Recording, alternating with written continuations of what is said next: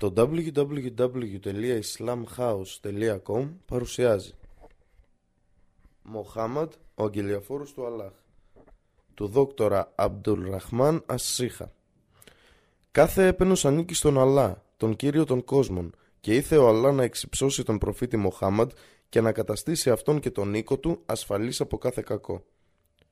Όταν κανείς μιλά για τον προφήτη Μοχάμαντ, πρέπει να έχει υπόψη του ότι μιλά για τον σπουδαιότερο άνθρωπο στην ιστορία.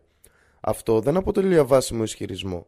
Όποιος διαβάσει τη βιογραφία του και μάθει τους τρόπους και την ηθική του, μένοντας μακριά από κάθε προκατηλημένη διάθεση, θα καταλήξει οπωσδήποτε σε αυτό το συμπέρασμα, στο οποίο μάλιστα έχουν φτάσει και μερικοί δίκαιοι και αμερόληπτοι μη μουσουλμάνοι. Ο καθηγητής Χάσαν Άλλη είπε στο περιοδικό του Νούρα Ισλάμ ότι ένας βραχμάνος φίλος του του είπε κάποτε Πιστεύω και αναγνωρίζω ότι ο αγγελιαφόρος του Ισλάμ είναι ο σπουδαιότερος άνθρωπος στην ιστορία.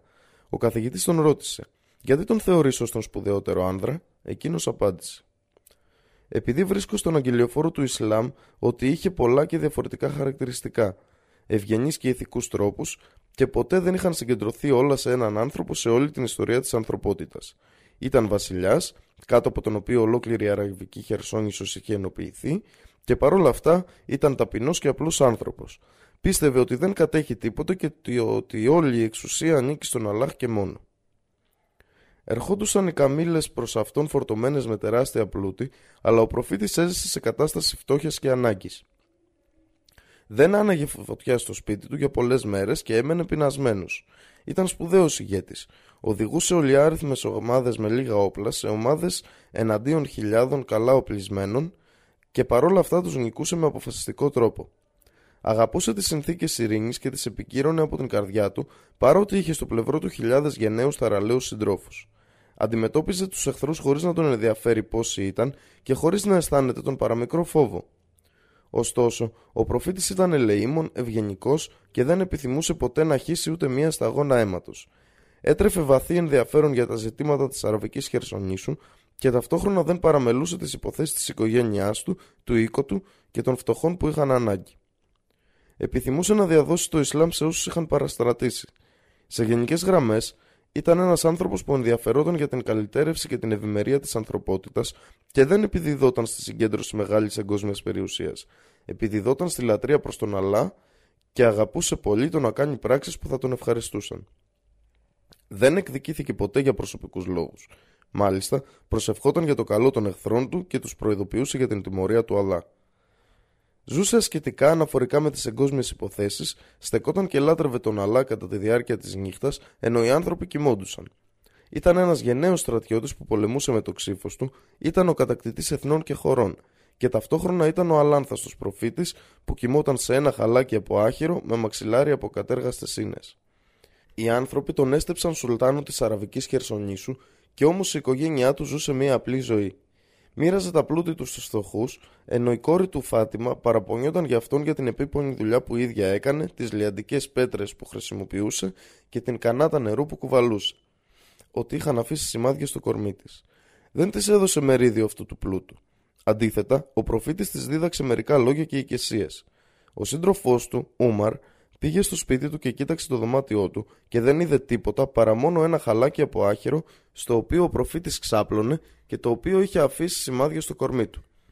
Τα μόνα τρόφιμα στο σπίτι του ήταν ένα σά κρυθαριού και ένα δοχείο και ένα φλασκί νερού που κρεμόταν στον τοίχο. Αυτά ήταν όλα όσα κατήχε ο αγγελιαφόρος του Αλλά, τον καιρό κατά τον οποίο οι μισοί Άραβες βρίσκονταν υπό τον έλεγχό του. Όταν οΟύμαρ είδε κάτι τέτοιο, δεν μπόρεσε να συγκρατηθεί και δάκρυσε. Ο αγγελιοφόρος του Αλλά είπε «Γιατί κλαις, ο Ουμαρ» Εκείνος απάντησε «Πώς να μην κλαίω, ο Χοσρόης και ο Κέσαρας λαμβάνουν τις απολαύσεις αυτού του κόσμου, ενώ ο αγγελιοφόρος του Αλλά κατέχει μόνο αυτά που βλέπω». Ο προφήτης απάντησε «Ο Ουμαρ, δεν σε ευχαριστεί ότι αυτό είναι το μερίδιο ευδαιμονίας του Κέσαρα και τους Χοσρόης σε αυτή τη ζωή και στη μέλουσα ζωή αυτή η ευδαιμονία θα είναι μόνο για μας; Όταν ο προφήτης εξέταζε τα στρατεύματά του πριν από την κατάκτηση της Μέκας, ο Άμπου Σουφιάν στεκόταν δίπλα στον Αλ Αμπάς, θείο του προφήτη, και κοιτούσαν τα λάφαρα του μουσουλμανικού στρατού.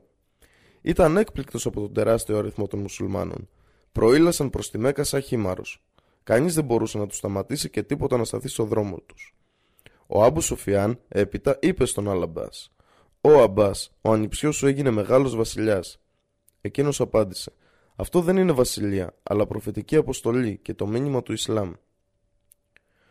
Ο Ουντάι Ατάι, γιος του Χάτι Ματάι, ο οποίος αποτελεί παράδειγμα για την γενναιοδορία του, παρευρέθη στη συνέλευση του προφήτη ενώ ήταν ακόμα χριστιανός. Όταν είδε σε πόσο μεγάλη εκτίμηση είχαν τον προφήτη οι σύντροφοί του, καθώς και το πόσο τον σέβονταν, ένιωσε σύγχυση. Ήταν προφήτης ή βασιλιάς, αναρωτήθηκε. Είναι βασιλιάς ή ο αγγελιοφόρο του Θεού; Ενώ σκεφτόταν επ' αυτού, μια άπορη γυναίκα ήρθε στον προφήτη και του είπε: Θέλω να σου πω ένα μυστικό. Εκείνος της είπε: Ποιον δρόμο στη Μαντίνα με δίνα θέλεις να πάρουμε; Ο προφήτης έφυγε με την άπορη γυναίκα και φρόντισε τις ανάγκες της. Όταν ο Ουντά είδε την ταπεινότητα του προφήτη, συνειδητοποίησε την αλήθεια, έβγαλε το σταυρό που φορούσε και έγινε μουσουλμάνος. Θα αναφέρουμε τα λόγια κάποιων ανατολιστών σχετικά με τον Μοχάμαντ. Εμείς, οι μουσουλμάνοι, πιστεύουμε ακράδαντα στον προφήτη και στο μήνυμά του, επομένως δεν χρειαζόμαστε αυτά τα λόγια για να επιβεβαιώσουμε αυτό το γεγονός. Αναφέρουμε αυτά τα λόγια για τους ακόλουθους λόγους. Πρώτον, ώστε να τα διαβάσουν κάποιοι μουσουλμάνοι οι οποίοι δεν ξέρουν για το Ισλάμ τίποτε παρά μόνο το όνομά του και δεν ακολουθούν το δρόμο του προφήτη και έτσι να δουν τι λένε οι μη μουσουλμάνοι από καλά λόγια για τον προφήτη Μοχάμαντ. Και δεύτερον, για να γνωρίσουν οι μη μουσουλμάνοι ποιος είναι ο προφήτης από τις δηλώσεις των ομοίων τους που μιλάνε την ίδια γλώσσα με αυτούς ώστε να καθοδηγηθούν στο Ισλάμ. Ζητάω από όλους τους αναγνώστες να μην είναι προκατηλημένοι κατά την αναζήτηση της αλήθειας και να μην σκέφτονται μέσω του μυαλού άλλων, ώστε να ξεχωρίσουν την αλήθεια από το ψεύδος. Ζητώ από τον Αλλά να ανοίξει τις καρδιές και τα στήθη τους για να δεχτούν την αλήθεια και να τους δείξει τον ίδιο δρόμο και να τους εμπνεύσει για να τον ακολουθήσουν. Ποιος είναι ο αγγελιαφόρος Μοχάμαντ, η γενεαλογία του. Είναι ο Άμπουλ Κάσιμ Μοχάμαντ, ιό του Αμπτουλά, ιού του Άμπτουλ Μουτάλιπ. Η γενεαλογία του φτάνει μέχρι προς τα πίσω μέχρι τη φυλή του Αντνάν, ιού του Ισμαήλ, του προφήτη του Αλλά, ιού του Ιμπραχήμ, του Αβραάμ. Ειρήνη σε αυτούς. Η μητέρα του είναι η Άμνα, κόρη του Ουάχμπ. Ο προφήτης είπε Πράγματι, ο Αλλάχ επέλεξε την, τον Κινάνα από τα παιδιά του Ισμαήλ.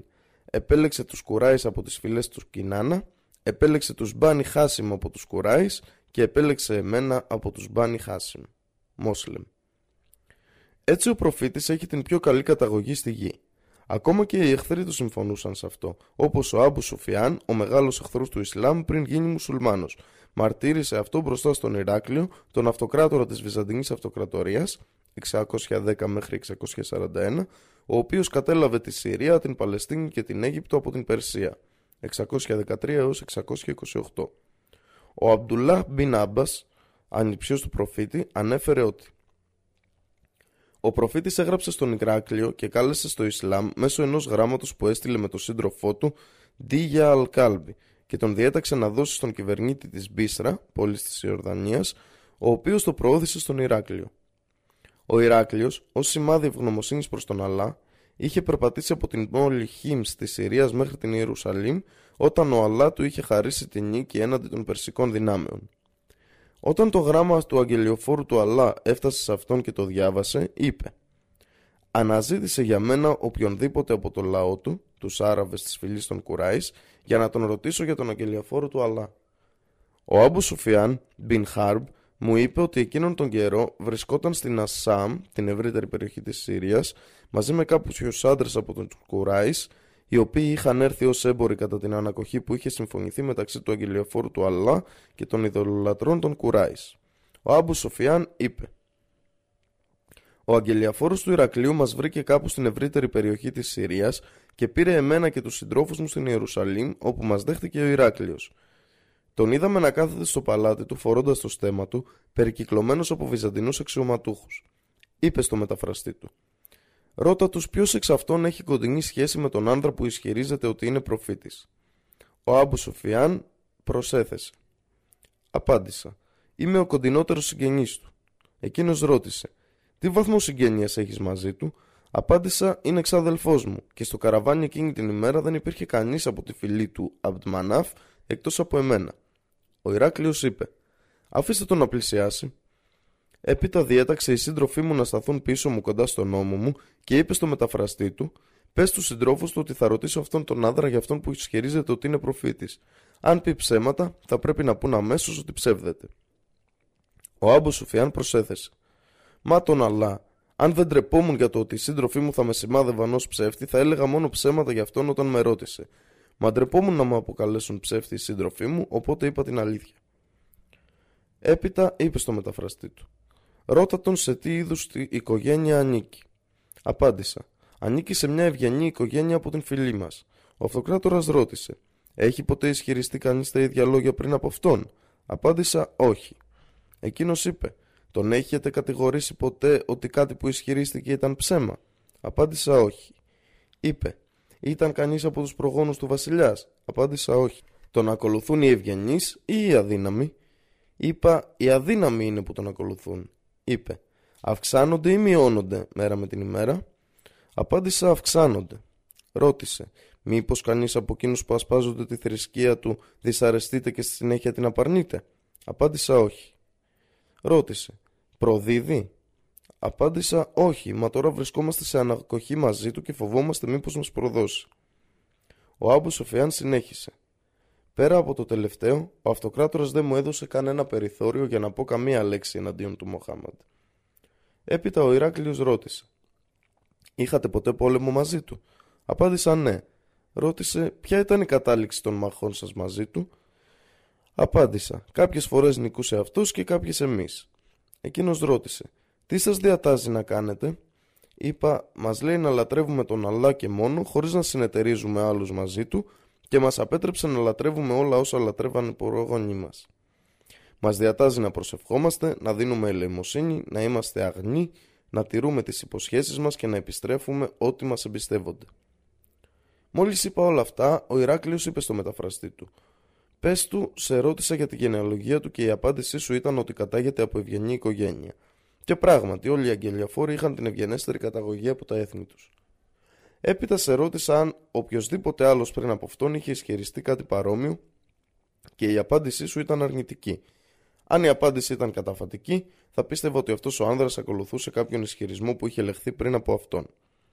Όταν σε ρώτησα αν είχε κατηγορηθεί ποτέ για ψεύδι, η απάντησή σου ήταν αρνητική, έτσι λαμβάνω ως δεδομένο το ότι κάποιος που δεν λέει ψέματα στους ανθρώπους δεν θα έλεγε ψέματα για τον Θεό. Έπειτα σε ρώτησα αν κάποιος από τους προγόνους του ήταν βασιλιάς. Η απάντησή σου ήταν αρνητική και αν ήταν καταφατική θα πίστευα ότι αυτός ο άνδρας ήθελε να πάρει πίσω τη βασιλεία των προγόνων του. Όταν σε ρώτησα αν είναι οι ευγενείς ή οι αδύναμοι αυτοί που τον ακολουθούν, απάντησες πως είναι οι αδύναμοι. Πράγματι, τέτοιοι είναι οι οπαδοί των αγγελιοφόρων.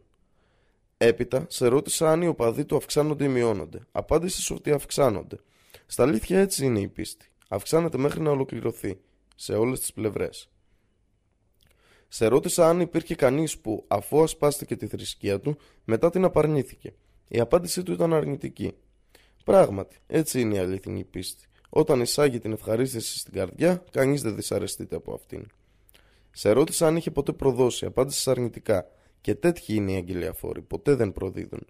Όταν σε ρώτησα αν πολεμήσατε εναντίον του και αν πολέμησε εναντίον σας, απάντησε ότι το έκανε και ότι κάποιες φορές έβγαινε νικητής αυτός και κάποιες εσείς. Πράγματι, τέτοιοι είναι οι εγγελιοφόροι. Δοκιμάζονται και η τελική νίκη είναι πάντα δική τους. Έπειτα σε ρώτησα τι σας διατάζει. Απάντησες ότι σας διατάζει να λατρεύετε τον Αλλά μόνο και να μην συνεταιρίζετε άλλους μαζί του. Και σας απέτρεψε να λατρεύετε όλα όσα λάτρευαν οι προγονείς σας, να προσεύχεστε, να λέτε την αλήθεια, να είστε αγνοί, να τηρείτε τις υποσχέσεις σας και να επιστρέφετε ό,τι σας εμπιστεύονται. Αυτές είναι πράγματι οι περιγραφές του προφήτη, ο οποίος γνώριζα από τις προηγούμενες γραφές ότι θα εμφανιστεί, μα νόμιζα ότι δεν θα προέρχεται από εσάς. Αν ό,τι λες είναι αληθινό, πολύ σύντομα θα κατακτήσει τη γη κάτω από τα πόδια μου και αν δεν ήμουν τόσο απασχολημένος με το βασίλειό μου, θα έτρεχα να τον συναντήσω. Και αν ήμουν μαζί του, σίγουρα θα του έπλαινα τα πόδια. Ο Άμπου Σοφιάν προσέθεσε. Ο Ηράκλειτος έπειτα ζήτησε το γράμμα του αγγελιοφόρου του Αλλά, το οποίο διαβάστηκε. Έγραφε τα εξής. Εις το όνομα του Αλλά, του Παντελεήμονα, του Πολυεύσπλαχνου. Από τον Μοχάμαντ, τον σκλάβο του Αλλά και τον αγγελιοφόρου του, στον Ηράκλειο, το μεγάλο αυτοκράτορα της Βυζαντινής Αυτοκρατορίας. Α είναι η ειρήνη σε αυτόν που ακολουθεί την καθοδήγηση του Αλλά. Εν συνεχεία, σε καλό στο Ισλάμ. Δέξου το Ισλάμ και θα είσαι ο απελευθερωμένος από τις αμαρτίες σου και την τιμωρία του Αλλά στη μέλουσα ζωή και ο Αλλά θα σου δώσει την αμοιβή σου εις διπλούν. Πρώτον επειδή ασπάστηκες στο Ισλάμ και δεύτερον επειδή πολλοί υπηκοοί σου θα το ασπαστούν αν το κάνεις και εσύ. Αν αποκηρύξεις το μήνυμα του Αλλά, θα φέρεις την αμαρτία για αυτό που συνέβη σε όλους τους Αριανιστές. Πες, όλα έτη βίβλου, ελάτε να συμφωνήσουμε σε έναν δίκαιο λόγο ανάμεσά μας, να μην λατρεύουμε παρά μόνο τον Αλλά, και να μην αποδίδουμε εταίρους σε εκείνον, και να μην λάβουμε κανέναν ανάμεσά μας ως κύριο εκτός από τον Αλλά.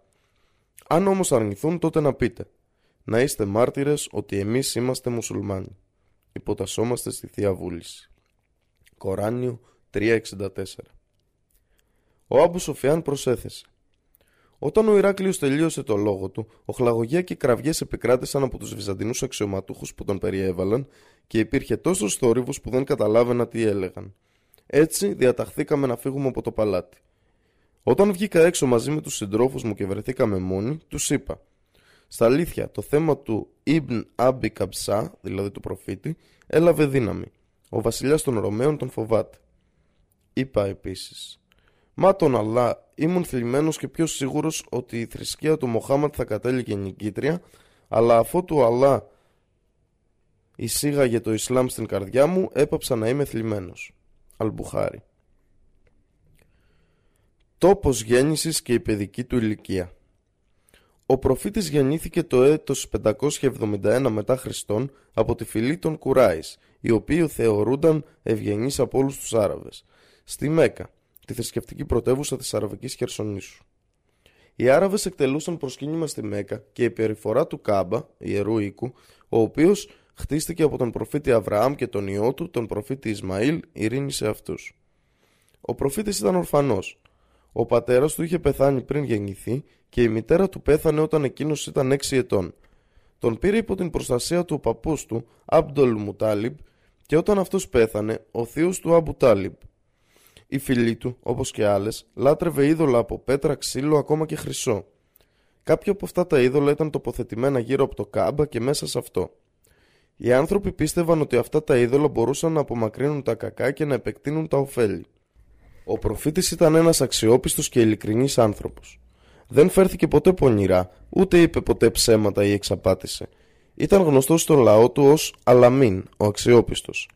Οι άνθρωποι του εμπιστεύονταν τα πολύτιμα αντικείμενά τους όταν ήθελαν να ταξιδέψουν. Ήταν επίσης γνωστός ως Ασάντικ, ο ειλικρινής, καθώς δεν είπε ποτέ ψέματα. Είχε καλούς τρόπους, ωραίο λόγο και του άρεσε να βοηθά τους ανθρώπους. Ήταν όμορφος άνδρας που τα μάτια του δεν κουράζονταν να τον κοιτούν και οι άνθρωποι του λαού του τον αγαπούσαν και το σέβονταν. Ήταν δηλαδή ένας όμορφος άνθρωπος τόσο στην εμφάνιση όσο και στους τρόπους του. Ο Αλλά ο ύψιστος λέει Πράγματι, είσαι σπουδαίου ηθικού χαρακτήρα. Κοράνιο 68.4 Ο γνωστός Σκοτσέζος ιστορικός και συγγραφέας Τόμας Καρλάιλ πέθανε το 1885 έγραψε στο βιβλίο του «Οι ήρωες». Μα από μικρή ηλικία παρατηρείται ότι ο Μοχάμαντ ήταν ένας σκεπτόμενος άνθρωπος. Οι σύντροφοί του τον ονόμασαν Αλαμίν, ο αξιόπιστος. Ένας άνθρωπος ειλικρινής και πιστός. Ειλικρινής σε ό,τι έκανε, ό,τι έλεγε, ό,τι σκεφτόταν – Ήξεραν ότι τα λόγια του ήταν πάντα γεμάτα σοφία. Ένας ολιγόλογος άντρας, σιωπηλός όταν δεν χρειαζόταν να μιλήσει. Σε όλη του τη ζωή βλέπουμε ότι ήταν σταθερός στις αρχές του, σοβαρός, γενναιόδωρος, ευσεβής, ελεήμων, θεοφοβούμενος και αφοσιωμένος και παρόλα αυτά ήταν ένας εύκολος άνδρας, αξιαγάπητος, εγκάρδιος, συμπονετικός και πολλές φορές έκανε αστεία με τους συντρόφους του. Γενικά, το πρόσωπό του έλαβε από το χαμόγελό του, προερχόμενο από ειλικρινή καρδιά. Ένας αυθόρμητος, παθιασμένος και όμως δίκαιος άνδρας με όλη τη σημασία της λέξης. Ήταν σπουδαίος από μόνος του, ποτέ δεν είχε εκπαιδευτεί σε σχολείο, ούτε είχε εκπαιδευτεί από έναν δάσκαλο. Έκανε μόνος του τις δουλειές του μέσα στην καρδιά της ερήμου. Ο προφήτης αρεσκόταν στο να απομονώνεται στο σπήλαιο της Χειρά πριν του ανατεθεί η αποστολή του. Έμενε εκεί πολλές νύχτες στη σειρά, απομακρυνόμενος από όλα τα εσχρά πράγματα που έκανε ο λαός του δεν ήπια ποτέ τοξικές ουσίες, ούτε προσκύνησε ποτέ κανένα άγαλμα ή είδωλο, ούτε έκανε κανένα τάμα σε αυτά, ούτε τους προσέφερε τίποτα όπως έκανε ο λαός του. Βοσκούσε ένα κοπάδι πρόβατα που ανήκε στο λαό του. Ο προφήτης είπε: Κάθε προφήτης που στάλθηκε από τον Αλλά κάποτε βοσκούσε πρόβατα. Οι σύντροφοί του τον ρώτησαν: Ακόμα και εσύ, ο αγγελιαφόρε του Αλλά; Εκείνος είπε «Ναι, βοσκούσα ένα κοπάδι με λίγα χρήματα για το λαό της Μέκας». Αλμπουχάρη Στην ηλικία των 40, ο προφήτης έλαβε τη Θεία Αποκάλυψη ενώ βρισκόταν στο σπήλαιο Χειρά. Η μητέρα των πιστών, η Αΐσα, είπε όταν ξεκίνησε ο προφήτης να λαμβάνει την αποκάλυψη, αυτή ήρθε με, μια, με τη μορφή αληθινών οραμάτων. Όποτε έβλεπε ένα όραμα, αυτό πραγματοποιούταν με μεγάλη ακρίβεια, φανερά όπως το φως της ημέρας. Άρχισε να αγαπάει την απομόνωση και να πηγαίνει στη σπηλιά χειρά για να προσεύχεται τις νύχτες πριν να επιστρέψει στην οικογένειά του για εφόδια και έπειτα επέστρεφε πάλι πίσω στη σπηλιά μέχρι που απρόσμενα ο άγγελος Γαβρίλ ήρθε σε αυτόν με την αλήθεια και του είπε «Απάγγειλε». «Δεν μπορώ να διαβάσω», απάντησε αυτός. Ο προφήτης είπε Έπειτα με πήρε και με κάλυψε, σφίγγοντας με δυνατά μέχρι που εξαντλήθηκα και στη συνέχεια με άφησε και είπε «Απάγγειλε». «Δεν μπορώ να διαβάσω», είπα και με πήρε και με κάλυψε σφίγγοντας με δυνατά για δεύτερη φορά μέχρι που εξαντλήθηκα. Έπειτα με άφησε και είπε «Απάγγειλε». Εγώ είπα «Δεν μπορώ να διαβάσω». Με πήρε και με κάλυψε σφίγγοντας με δυνατά για τρίτη φορά και έπειτα με άφησε και είπε Διάβασε. Στο όνομα του Κυρίου σου που δημιούργησε. Έπλασε τον άνθρωπο από άλακ. Κρεμάμενο θρόμβο αίματος. Διάβασε. Και ο Κύριος σου είναι ο πλέον γενναιόδωρος. Κοράνιο 96 1-3 Ο προφήτης επέστρεψε προς το σπίτι του έχοντας λάβει αυτά τα εδάφια με την καρδιά του να τρέμει.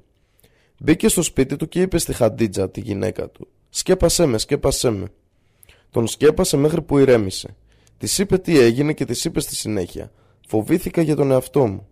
Η Χαντίζα τον καθησύχωσε λέγοντάς του: Όχι μα τον Αλλά. Ο Αλλά ποτέ δεν θα σε απογοητεύσει. Εσύ κρατάς στενούς δεσμούς με τους συγγενείς σου, επομίζεσαι τα προβλήματα των άλλων, δίνεις από την περιουσία σου στους άπορους και στα ορφανά, τιμάς και ταΐζεις τους φιλοξενούμενούς σου και τους βοηθάς για τις δύσκολες περιόδους τους ξεκίνησε με τον προφήτη για τον εξάδελφό της Ουάρακα μπιν Νάουφαλ μπιν Άσαντ μπιν Αμπνταλ Όουζα ο οποίος είχε ασπαστεί το χριστιανισμό κατά την προϊστλαμική περίοδο γνωστή ως η περίοδος της Άγνοιας. Ήξερε να γράφει στη βίβλο στα, εγρα... στα εβραϊκά. Ήταν τυφλός και ηλικιωμένος. Η Χαντίτζα είπε στον εξάδελφό της «Εξάδελφε, άκουσε τον Μοχάμαντ». Ο Ουάρακα είπε «Ω Μοχάμαντ, τι είδες, ο αγγελιαφόρος του Αλλά του είπε αυτά που είχε δει στο σπήλαιο Χειρά. Ακούγοντας αυτά, ο Άρακα είπε «Αυτός είναι ο Ναμούς, δηλαδή ο άγγελος που του είχαν εμπιστευτεί τα θεία μυστικά, τον οποίο ο Αλλά έστειλε στο Μωυσή. Εύχομαι να ήμουν νεότερος για να σε υποστηρίξω. Εύχομαι να είμαι ακόμα ζωντανός τη στιγμή που ο λαός σου θα σε διώξει. Ο Μοχάμαντ ρώτησε «Θα με διώξουν» Ο Ουάρακα απάντησε καταφατικά και προσέθεσε Όποιος έχει έλθει με κάτι παρόμοιο με αυτό που έφερες εσύ, έχει τύχει εχθρικής αντιμετώπισης. Και αν είμαι ζωντανός μέχρι εκείνη τη μέρα, θα σε υποστηρίξω στεναρά. Το κεφάλαιο του Κορανίου που αναφέρθηκε στο παραπάνω χαντίθ σηματοδοτεί την αρχή της αποστολής του Μοχάμαντο προφήτη. Ο Αλλά ο ύψιστος το αποκάλυψε έπειτα.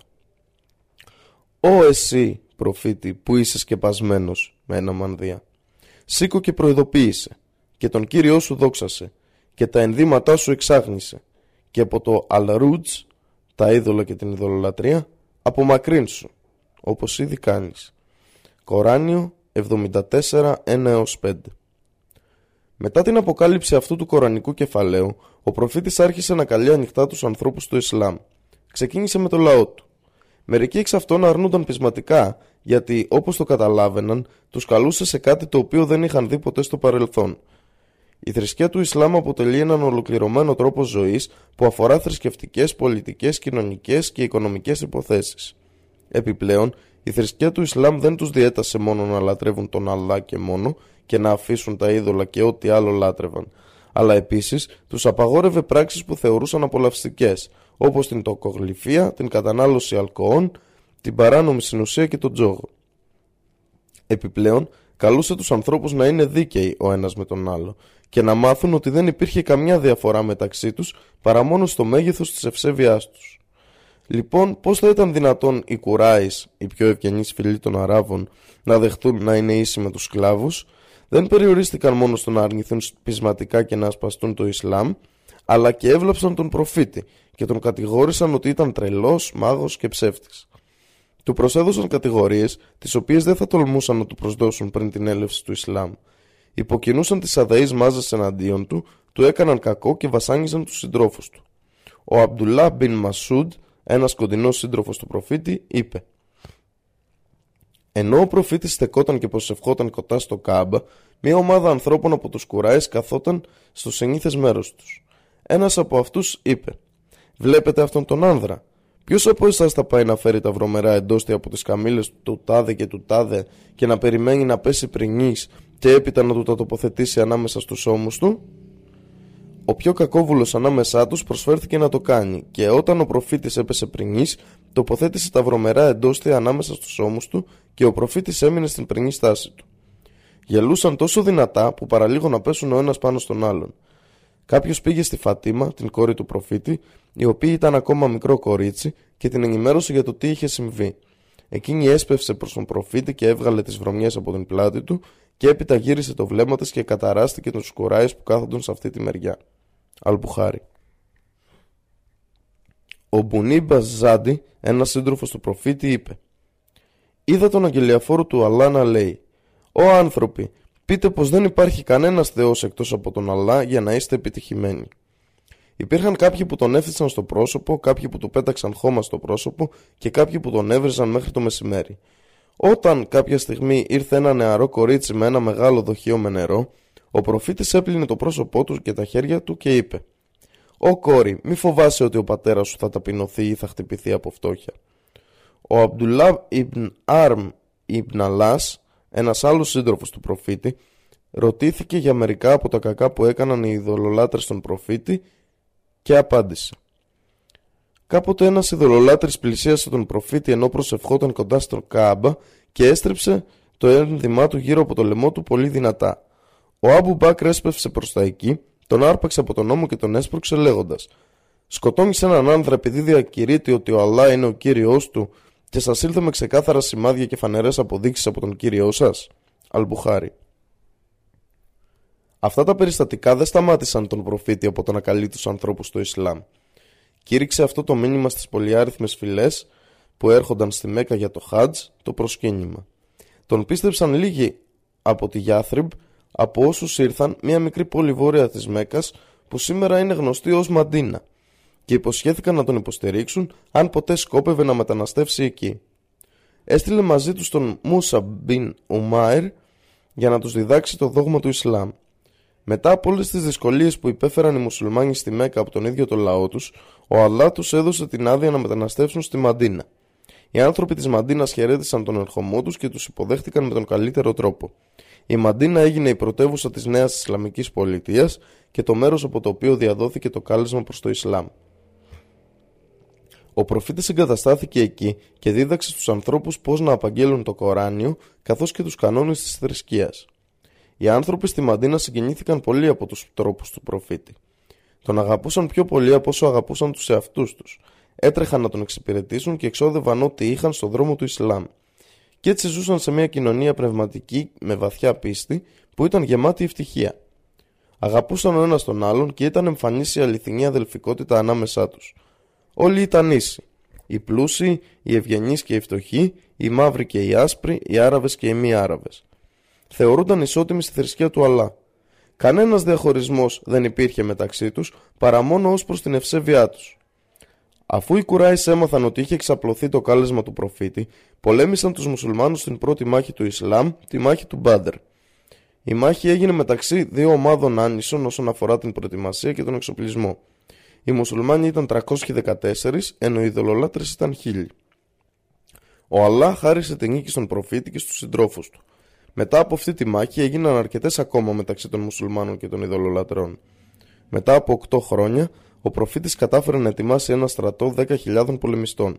Προήλασαν προς τη Μέκα και την κατέκτησαν και με αυτό ο Μοχάμαντ νίκησε το λαό που είχε βλάψει και είχε βασανίσει αυτόν και τους συντρόφους του με κάθε τρόπο που μπορεί κανείς να φανταστεί μέχρι που ανάγκασαν τον προφήτη και τους συντρόφους του να μεταναστέψουν αφήνοντας πίσω τις περιουσίες, τα παιδιά και τα σπίτια τους. Το έτος αυτής της αποφασιστικής νίκης ονομάζεται το έτος της κατάκτησης. Ο Αλλά ο ύψιστος λέει «Όταν έρθει η νίκη από τον Αλλά και η κατάκτηση, της Μέκας και δεις τους ανθρώπους να εισέρχονται στη θρησκεία του Αλλά σε πλήθη. Τότε δόξαζε τον Κύριό σου ευγνωμονώντας τον και να ζητάς τη συγχώρεσή του. Στα αλήθεια είναι εκείνος που πάντα αποδέχεται τη μεταμέλεια και συγχωρεί. Κοράνιο 110, 1 3 Μετά την κατάκτηση, ο προφήτης συγκέντρωσε τους ανθρώπους της Μέκας και τους είπε «Τι νομίζετε ότι θα σας κάνω» Απάντησαν «Σίγουρα θα κάνεις μόνο κάτι καλό. Είσαι ένας ευγενικός και γενναιόδωρος αδελφός και είσαι γιος ενός ευγενικού και γενναιόδωρου αδελφού». Ο προφήτης είπε «Φύγετε, είστε ελεύθεροι». Αλμπαχάικη αυτή η απίστευτη πράξη συγχώρεσης οδήγησε πολλούς στο να ασπαστούν το Ισλάμ. Ο προφήτης έπειτα επέστρεψε στη Μαντίνα. Μετά από κάποιο χρονικό διάστημα, ο προφήτης σκόπευε να τελέσει το προσκύνημα και έτσι, μαζί με 114.000 συντρόφους του, πήγε για να το τελέσει. Αυτό το προσκύνημα είναι γνωστό ως Χίτζατουλ Ουαντά ή το αποχαιρετιστήριο προσκύνημα, καθώς ήταν το τελευταίο του προφήτη αφού πέθανε λίγο καιρό μετά την τέλεσή του. Την 9η του μήνα Δουλ Χίτζα, στο όρος Σαραφάτ, ο προφήτης παρέδωσε το αποχαιρετιστήριο κήρυγμά του. Αφού δόξασε τον Αλλά, είπε «Ω πίμνιό μου, ακούστε με προσεκτικά, γιατί δεν ξέρω αν μετά από αυτή τη χρονιά θα μπορέσω να είμαι ακόμα ανάμεσά σας. Έτσι, ακούστε πολύ προσεκτικά αυτό που σας λέω και μεταφέρετε τα σε όσους δεν μπόρεσαν να δώσουν το παρόν σήμερα. Ω πίμνιό μου, ακριβώς όπως θεωρείται ιερόν αυτόν το μήνα, αυτήν την ημέρα, αυτήν την πόλη, έτσι να θεωρείται ιερή και τη ζωή και την ιδιοκτησία κάθε μουσουλμάνου. Επιστρέψτε τα αγαθά που έχουν εμπιστευτεί σε εσάς στου νόμιμους κατόχους τους. Μην πληγώνετε κανέναν, ώστε να μην πληγώσει κανένας και εσάς. Θυμηθείτε ότι αν συναντήσετε πράγματι τον κύριο σας και ότι πράγματι αυτός θα εκτιμήσει τις πράξεις σας. Ο Αλλάς σας έχει απαγορεύσει να παίρνετε τόκους, επομένως κάθε υποχρέωση για τόκο πρέπει από το εξής να αρθεί. Το κεφάλαιο βέβαια είναι δικό σας και σας ανήκει. Ούτε θα προκαλέσετε ούτε θα υποστείτε καμία αδικία. Ο Αλλά έχει κρίνει ότι δεν πρέπει να υπάρχει τόκος και ότι όλος ο τόκος που οφείλεται στον Αμπάς Ιμπν Αμπταλμουτάλιμπ θα πρέπει συνεπώς να αρθεί. Προσέξτε στο σατανά για να προστατέψετε τη θρησκεία σας. Έχει χάσει κάθε ελπίδα ότι θα καταφέρει να σας οδηγήσει σε μεγάλα παραστρατήματα, οπότε να προσέχετε μην τον ακολουθήσετε σε μικρότερα. Ω πίμνιό μου, είναι αλήθεια ότι έχετε κάποια δικαιώματα πάνω στις γυναίκες σας, αλλά και αυτές έχουν κάποια δικαιώματα πάνω σε εσάς. Θυμηθείτε ότι τις πήρατε για συζύγους σας μετά από την εμπιστοσύνη του Θεού και την άδειά Του. Να φέρεστε καλά στις γυναίκες σας και να είστε τρυφεροί μαζί τους, γιατί είναι η σύντροφή σας και η αφοσιωμένη βοηθή σας. Και είναι δικό σας δικαίωμα το να μην κάνουν φιλίες με κανέναν τον οποίο δεν εγκρίνετε εσείς, καθώς και το να μην είναι άσεμνες. Όπι μου, Ακούστε με σοβαρότητα να λατρεύετε τον Αλλά και να κάνετε καθημερινά τις πέντε προσευχές σας, να νηστεύετε το μήνα του Ραμαντάν και να προσφέρετε ζακά. Να εκτελείτε το Χάτζ προσκύνημα αν έχετε τα μέσα. Όλη η ανθρωπότητα προέρχεται από τον Αδάμ και την Εύα. Ένας Άραβας δεν είναι ανώτερος από κάποιον μη Άραβα, ούτε κάποιος μη Άραβας από κάποιον Άραβα. Ο λευκός δεν είναι ανώτερος από το μαύρο, ούτε ο μαύρος από το λευκό. Κανείς δεν είναι ανώτερος από κανέναν εκτός από την ευσέβεια και τις καλές πράξεις. Μάθετε ότι κάθε μουσουλμάνος είναι αδελφός κάθε μουσουλμάνου και ότι όλοι οι μουσουλμάνοι αποτελούν μια αδελφότητα. Τίποτα δεν μπορεί να κατέχει θεμητά ένας μουσουλμάνος που να ανήκει σε άλλον μουσουλμάνο, εκτός κι αν ο τελευταίος το προσφέρει ελεύθερα και ηθελημένα. Μην προκαλείτε λοιπόν αδικία στους εαυτούς σας. Θυμηθείτε, μια μέρα θα σταθείτε μπροστά στον Αλλά και θα λογοδοτήσετε για τις πράξεις σας. Επομένως, να προσέξετε να μην παραστρατήσετε από το δρόμο της ευσέβειας μόλις εγώ φύγω. Όπι μνηό μου, κανένας προφήτης ή απόστολος δεν θα έλθει μετά από εμένα και καμία νέα πίστη δεν θα γεννηθεί. Χρησιμοποιήστε λοιπόν καλά τη λογική σας και κατανοήστε τα λόγια που σας μεταφέρω. Αφήνω πίσω μου δύο πράγματα. Το Κοράνιο και το παράδειγμά μου, τη Σούνα. Και αν τα ακολουθήσετε, δεν θα παραστρατήσετε ποτέ. Όλοι όσοι με ακούνε πρέπει να μεταβιβάσουν τα λόγια μου σε άλλους και εκείνοι ξανά σε άλλους. Και ίσως οι τελευταίοι να καταλάβουν τα λόγια μου καλύτερα από αυτούς που με ακούτε κατευθείαν. Γίνε μάρτυράς μου, ο Αλλά, ότι μεταβίβασα το μήνυμά σου στους ανθρώπους. Ο προφήτης πέθανε στη Μαντίνα τη Δευτέρα, τη 12η του μήνα Ραμπία Θάνη, το 11ο έτος του Χίτζρα, και θαύτηκε εκεί. Οι μουσουλμάνοι σοκαρίστηκαν όταν έμαθαν για το θάνατό του. Κάποιοι σύντροφοι δεν το πίστεψαν. Ο Ουμάρ μπιν Αλχατάμπ είπε Όποιον ακούσω να λέει ότι ο προφήτης πέθανε, θα χτυπήσω το λαιμό του με το σπαθί μου. Ο Άμπου Μπάκρ τότε απευθύνθηκε στους μουσουλμάνους και διάβασε τα λόγια του Αλλά. Ο Μοχάμαντ δεν είναι παρά ένας αγγελιοφόρος και πράγματι πριν από αυτόν πολλοί αγγελιοφόροι έχουν περάσει. Αν πεθάνει ή σκοτωθεί θα στραφείτε πίσω ως άπιστοι. Και εκείνος που θα στραφεί πίσω δεν θα βλάψει σε τίποτα τον Αλλά και ο Αλλά θα ανταμείψει τους ευγνώμονες. Κοράνιο 3.144 Όταν ο Ούμαρ άκουσε αυτό το εδάφιο, σταμάτησε να λέει αυτά που έλεγε αφού ήθελε να εφαρμόσει τις διαταγές του Αλλά. Ο προφήτης ήταν 63 ετών όταν πέθανε. Ο προφήτης έμεινε στη Μέκα για 40 χρόνια πριν του ανατεθεί αποστολή. Μόλις αυτή του ανατέθηκε, έζησε εκεί για ακόμα 13 χρόνια, κατά τα οποία καλούσε τους ανθρώπους στον Ισλαμικό μονοθεϊσμό. Έπειτα μετανάστευσε στη Μαντίνα και έμεινε εκεί για 10 χρόνια. Εκεί συνέχισε να δέχεται την αποκάλυψη μέχρι που ολοκληρώθηκε το Κοράνιο και η θρησκεία του Ισλάμ. Ο γνωστός συγγραφέας και κριτικός George Bernard Shaw, που πέθανε το 1950, είπε Πάντα είχα σε εκτίμηση τη θρησκεία του Μοχάμαντ λόγω της θαυμάσιας ζωτικότητάς της. Είναι η μόνη θρησκεία που φαίνεται να κατέχει την ικανότητα της αφομοίωσης κατά τις διάφορες φάσεις της ύπαρξης που την κάνουν να μοιάζει κάθε ηλικίας. Έχω προφητεύσει για την πίστη του Μοχάμαντ ότι θα γίνει αποδεκτή από αύριο, όπως ξεκινά τώρα να γίνεται αποδεκτή στην Ευρώπη. Οι άνθρωποι της Εκκλησίας του Μεσαίωνα, είτε από άγνοια είτε από θρησκοληψία, έβαψαν το μομεθενισμό με τα σκοτεινότερα χρώματα. Στην πραγματικότητα εκπαιδεύτηκαν να μισούν τον και τον άνθρωπο Μοχάμαντ και τη θρησκεία του. Για αυτούς, ο Μοχάμαντ ήταν ένας αντίχρηστο. Μελέτησε αυτόν τον θαυμάσιο άνδρα και κατά τη γνώμη μου, σε αντίθεση με το να καλείται αντίχρηστο, πρέπει να καλείται ο σωτήρας της ανθρωπότητας.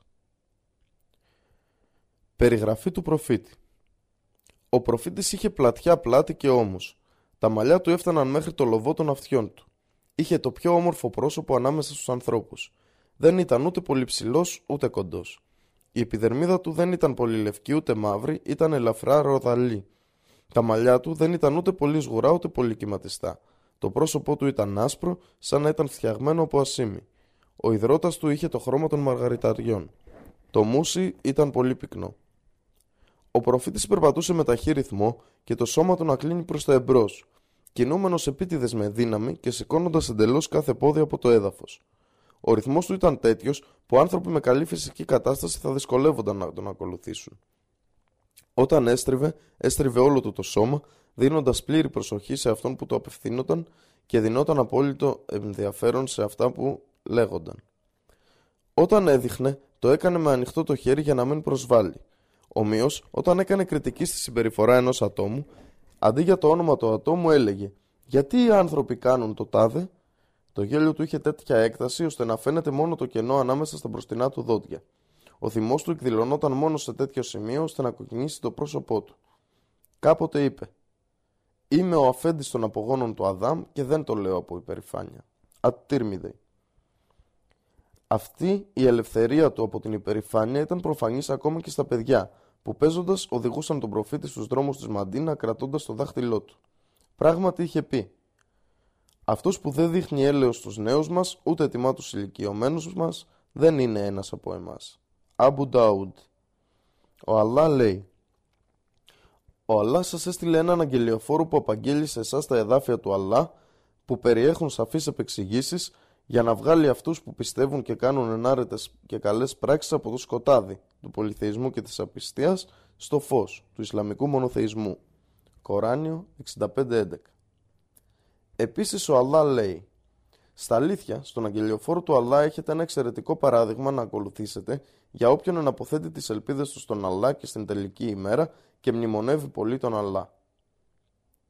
Ήθη, τρόποι και χαρακτηριστικά του προφήτη 1.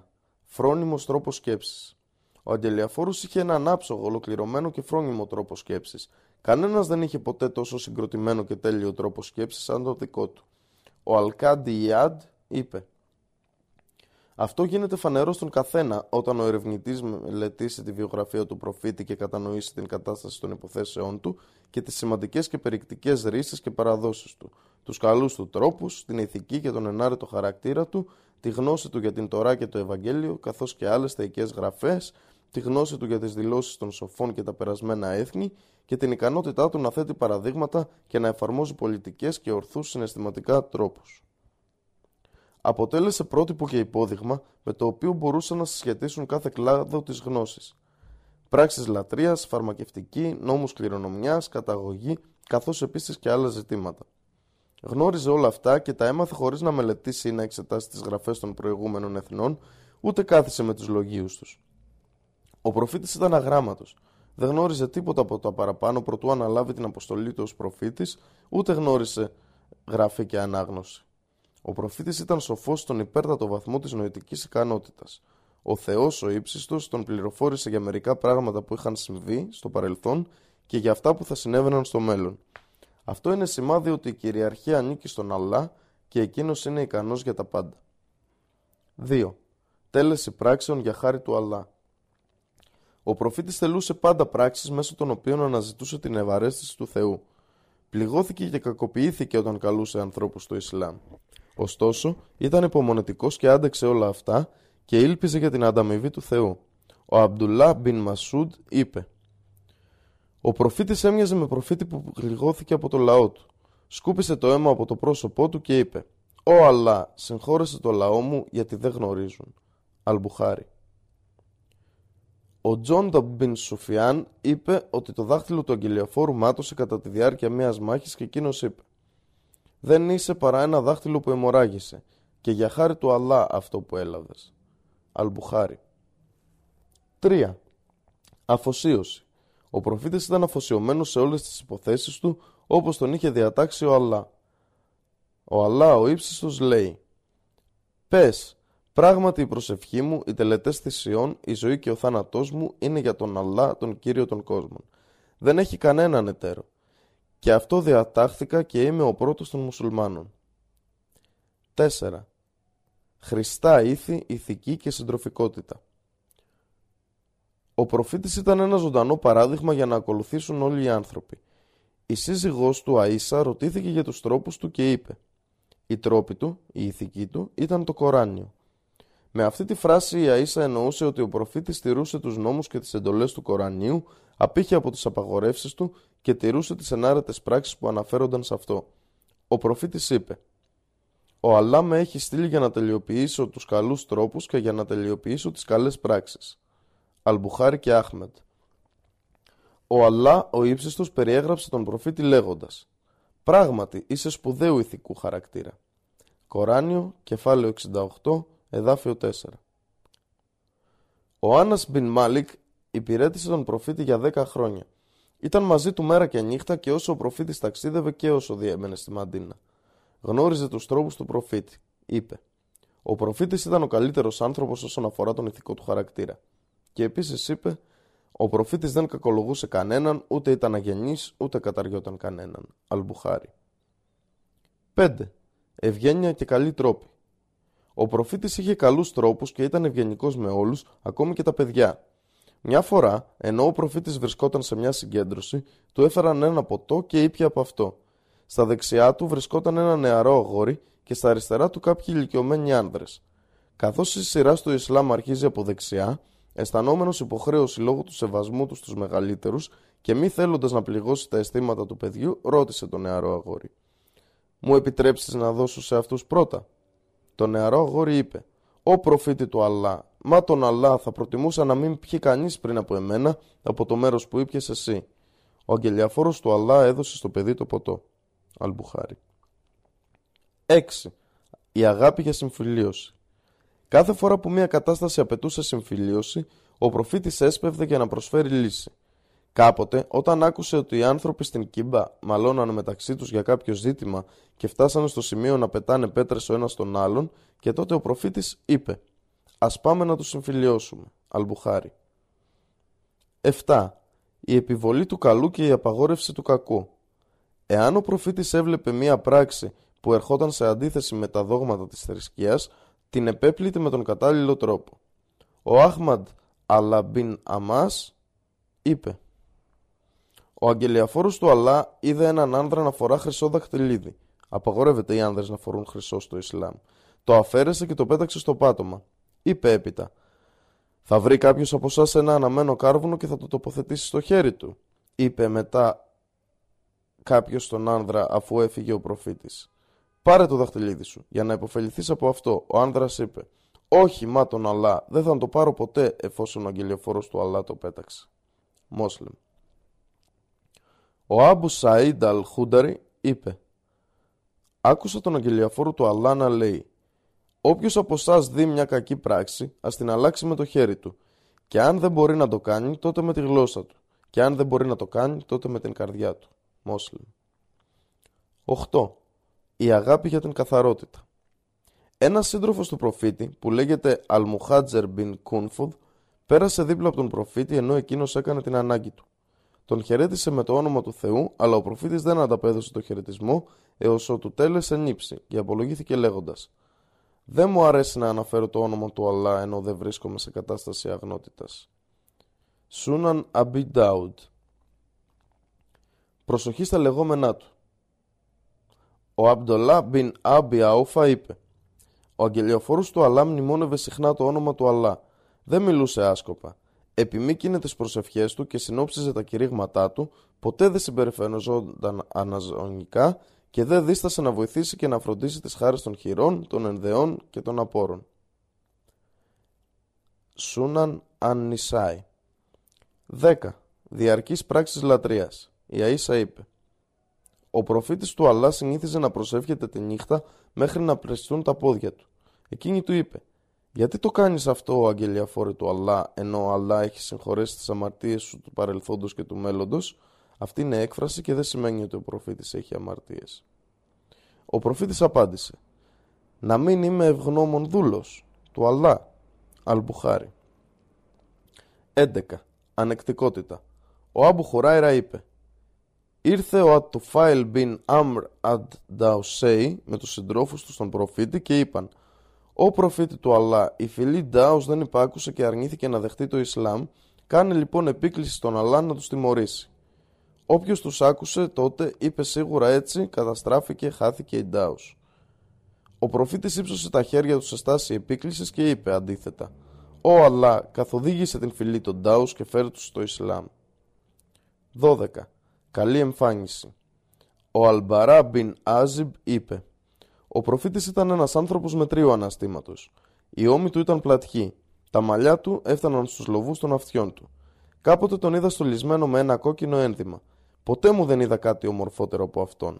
Αλμπουχάρη. 13. Ασκητισμός σε εγκόσμια ζητήματα. Υπάρχουν πολλά παραδείγματα στη ζωή του προφήτη που αποδεικνύουν ότι δεν ενδιαφερόταν καθόλου για τις απολαύσεις αυτής της ζωής. Ο Αμπταλά μπιν Μασούντ είπε ο αγγελιαφόρος του Αλλά κοιμήθηκε σε ένα χαλάκι. Σηκώθηκε και είχε σημάδια στο πλευρό του, λόγω του χαλιού πάνω στο οποίο κοιμήθηκε. Εμείς είπαμε, Ω αγγελιαφόρο του Αλλά, να μην βάλουμε κάτι κατάλληλο για να σε προστατέψει από το χαλί. Εκείνος είπε, Τι σχέση έχω με αυτόν τον κόσμο παρά μόνο ως ένας ταξιδιώτης που σταμάτησε για να σκιαστεί και να ξεκουραστεί κάτω από ένα δέντρο και στη συνέχεια το αφήνει πίσω και συνεχίζει το ταξίδι του. At Τύρμιδεϊ. Επίσης, ο Άμρ μπιν Αλχάριθ είπε «Ο αγγελιαφόρος του Αλλά μετά το θάνατό του δεν άφησε κανένα ντύρχαμι ντινάρ, ασημένιο χρυσό νόμισμα, ή κάποιο σκλάβο ή κάποια σκλάβα, ούτε τίποτα άλλο εκτός από το άσπρο μουλάρι του, το όπλο του και ένα κομμάτι γης που όρισε ως ελεημοσύνη. Αλμπουχάρη. 14. Αλτρουισμός. Ο Σάχλ μπιν Σαντ είπε Μία γυναίκα έδωσε στον αγγελιοφόρο του Αλλά ένα σάλι. Η γυναίκα είπε «Ω προφήτη του Αλλά, ήφανα αυτό το σάλι με τα ίδια μου τα χέρια για να το φορέσεις». Ο αγγελιαφόρος του Αλλά το πήρε καθώς το είχε φοβερή ανάγκη. Μετά από λίγο, ο αγγελιαφόρος του Αλλά βγήκε από το σπίτι του φορώντας το και ένας άνδρας από τους συγκεντρωμένους του είπε «Ω προφήτη του Αλλά, δώσε μου αυτό το σάλι να το φορέσω». Ο αγγελιαφόρος του Αλλά είπε «Ναι». Κάθισε έπειτα για λίγο και επέστρεψε στο σπίτι, το δίπλωσε και το έστειλε στον άνδρα που το ζήτησε. Οι υπόλοιποι άνδρε που παρευρίσκονταν τον επέπληξαν λέγοντας: Δεν ήταν καλό να τους ζητήσεις το σάλι, ειδικά εφόσον γνωρίζεις ότι δεν απορρίπτει κανέναν που του ζητάει κάτι. Ο άνδρας είπε: Μα τον Αλλά, δεν του το ζήτησα παρά μόνο για να είναι αυτό το σάλι του σάβανό μου όταν πεθάνω. Ο Σαλ, ο αφηγητής του Χαντίθ, είπε: Το σάλι χρησιμοποιήθηκε ως σάβανο για αυτόν τον άνδρα όταν πέθανε. Αλμπουχάρη.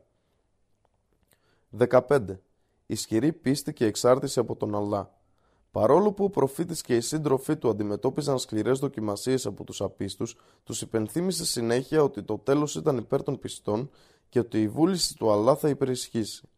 Όταν ο Άμπου Μπάκρ και ο προφήτης κρύφτηκαν σε μια σπηλιά αφού εγκατέλειψαν τα σπίτια τους για να μεταναστεύσουν στη Μαντίνα, οι άπιστοι της Μέκας πήγαν από πίσω και τους αναζητώντας τους για να τους σκοτώσουν. Πλησίασαν τόσο πολύ στη σπηλιά που ο Άμπου Μπάκρ έβλεπε τα πόδια τους πάνω από το κεφάλια τους. Ο Άμπου Μπάκρ είπε «Έβλεπα τα πόδια των ειδωλολατρών ενώ ήμασταν στη σπηλιά. Είπα, «Ω προφήτη του Αλλά, αν κάποιος από αυτούς κοιτάξει τα πόδια του, θα μας δει κάτω από τα πόδια του». Ο αγγελιαφόρος του Αλλά είπε «Ω Άμπου Μπάκρ, τι νομίζεις για δύο ανθρώπους με τους οποίους ο Αλλά, ο ύψιστος, είναι ο τρίτος τους» Μόσλιμ 16. Ευγένεια και συμπόνια. Ο προφήτης ήταν ο πιο ευγενικός άνθρωπος και αυτό φαινόταν ξεκάθαρα από τη συμπεριφορά του στα γνεογνά. Ο Άμπου Κατάντα είπε Ο αγγελιοφόρος του Αλλά βγήκε κρατώντας στον νόμο του ένα νεογνό κορίτσι που ονομαζόταν Ουμάμα, κόρη του Άμπε Αλάς και στη συνέχεια προσευχήθηκε και όταν έκανε υπόκληση την έβαζε στο έδαφος και όταν σηκωνόταν την κουβαλούσε ξανά.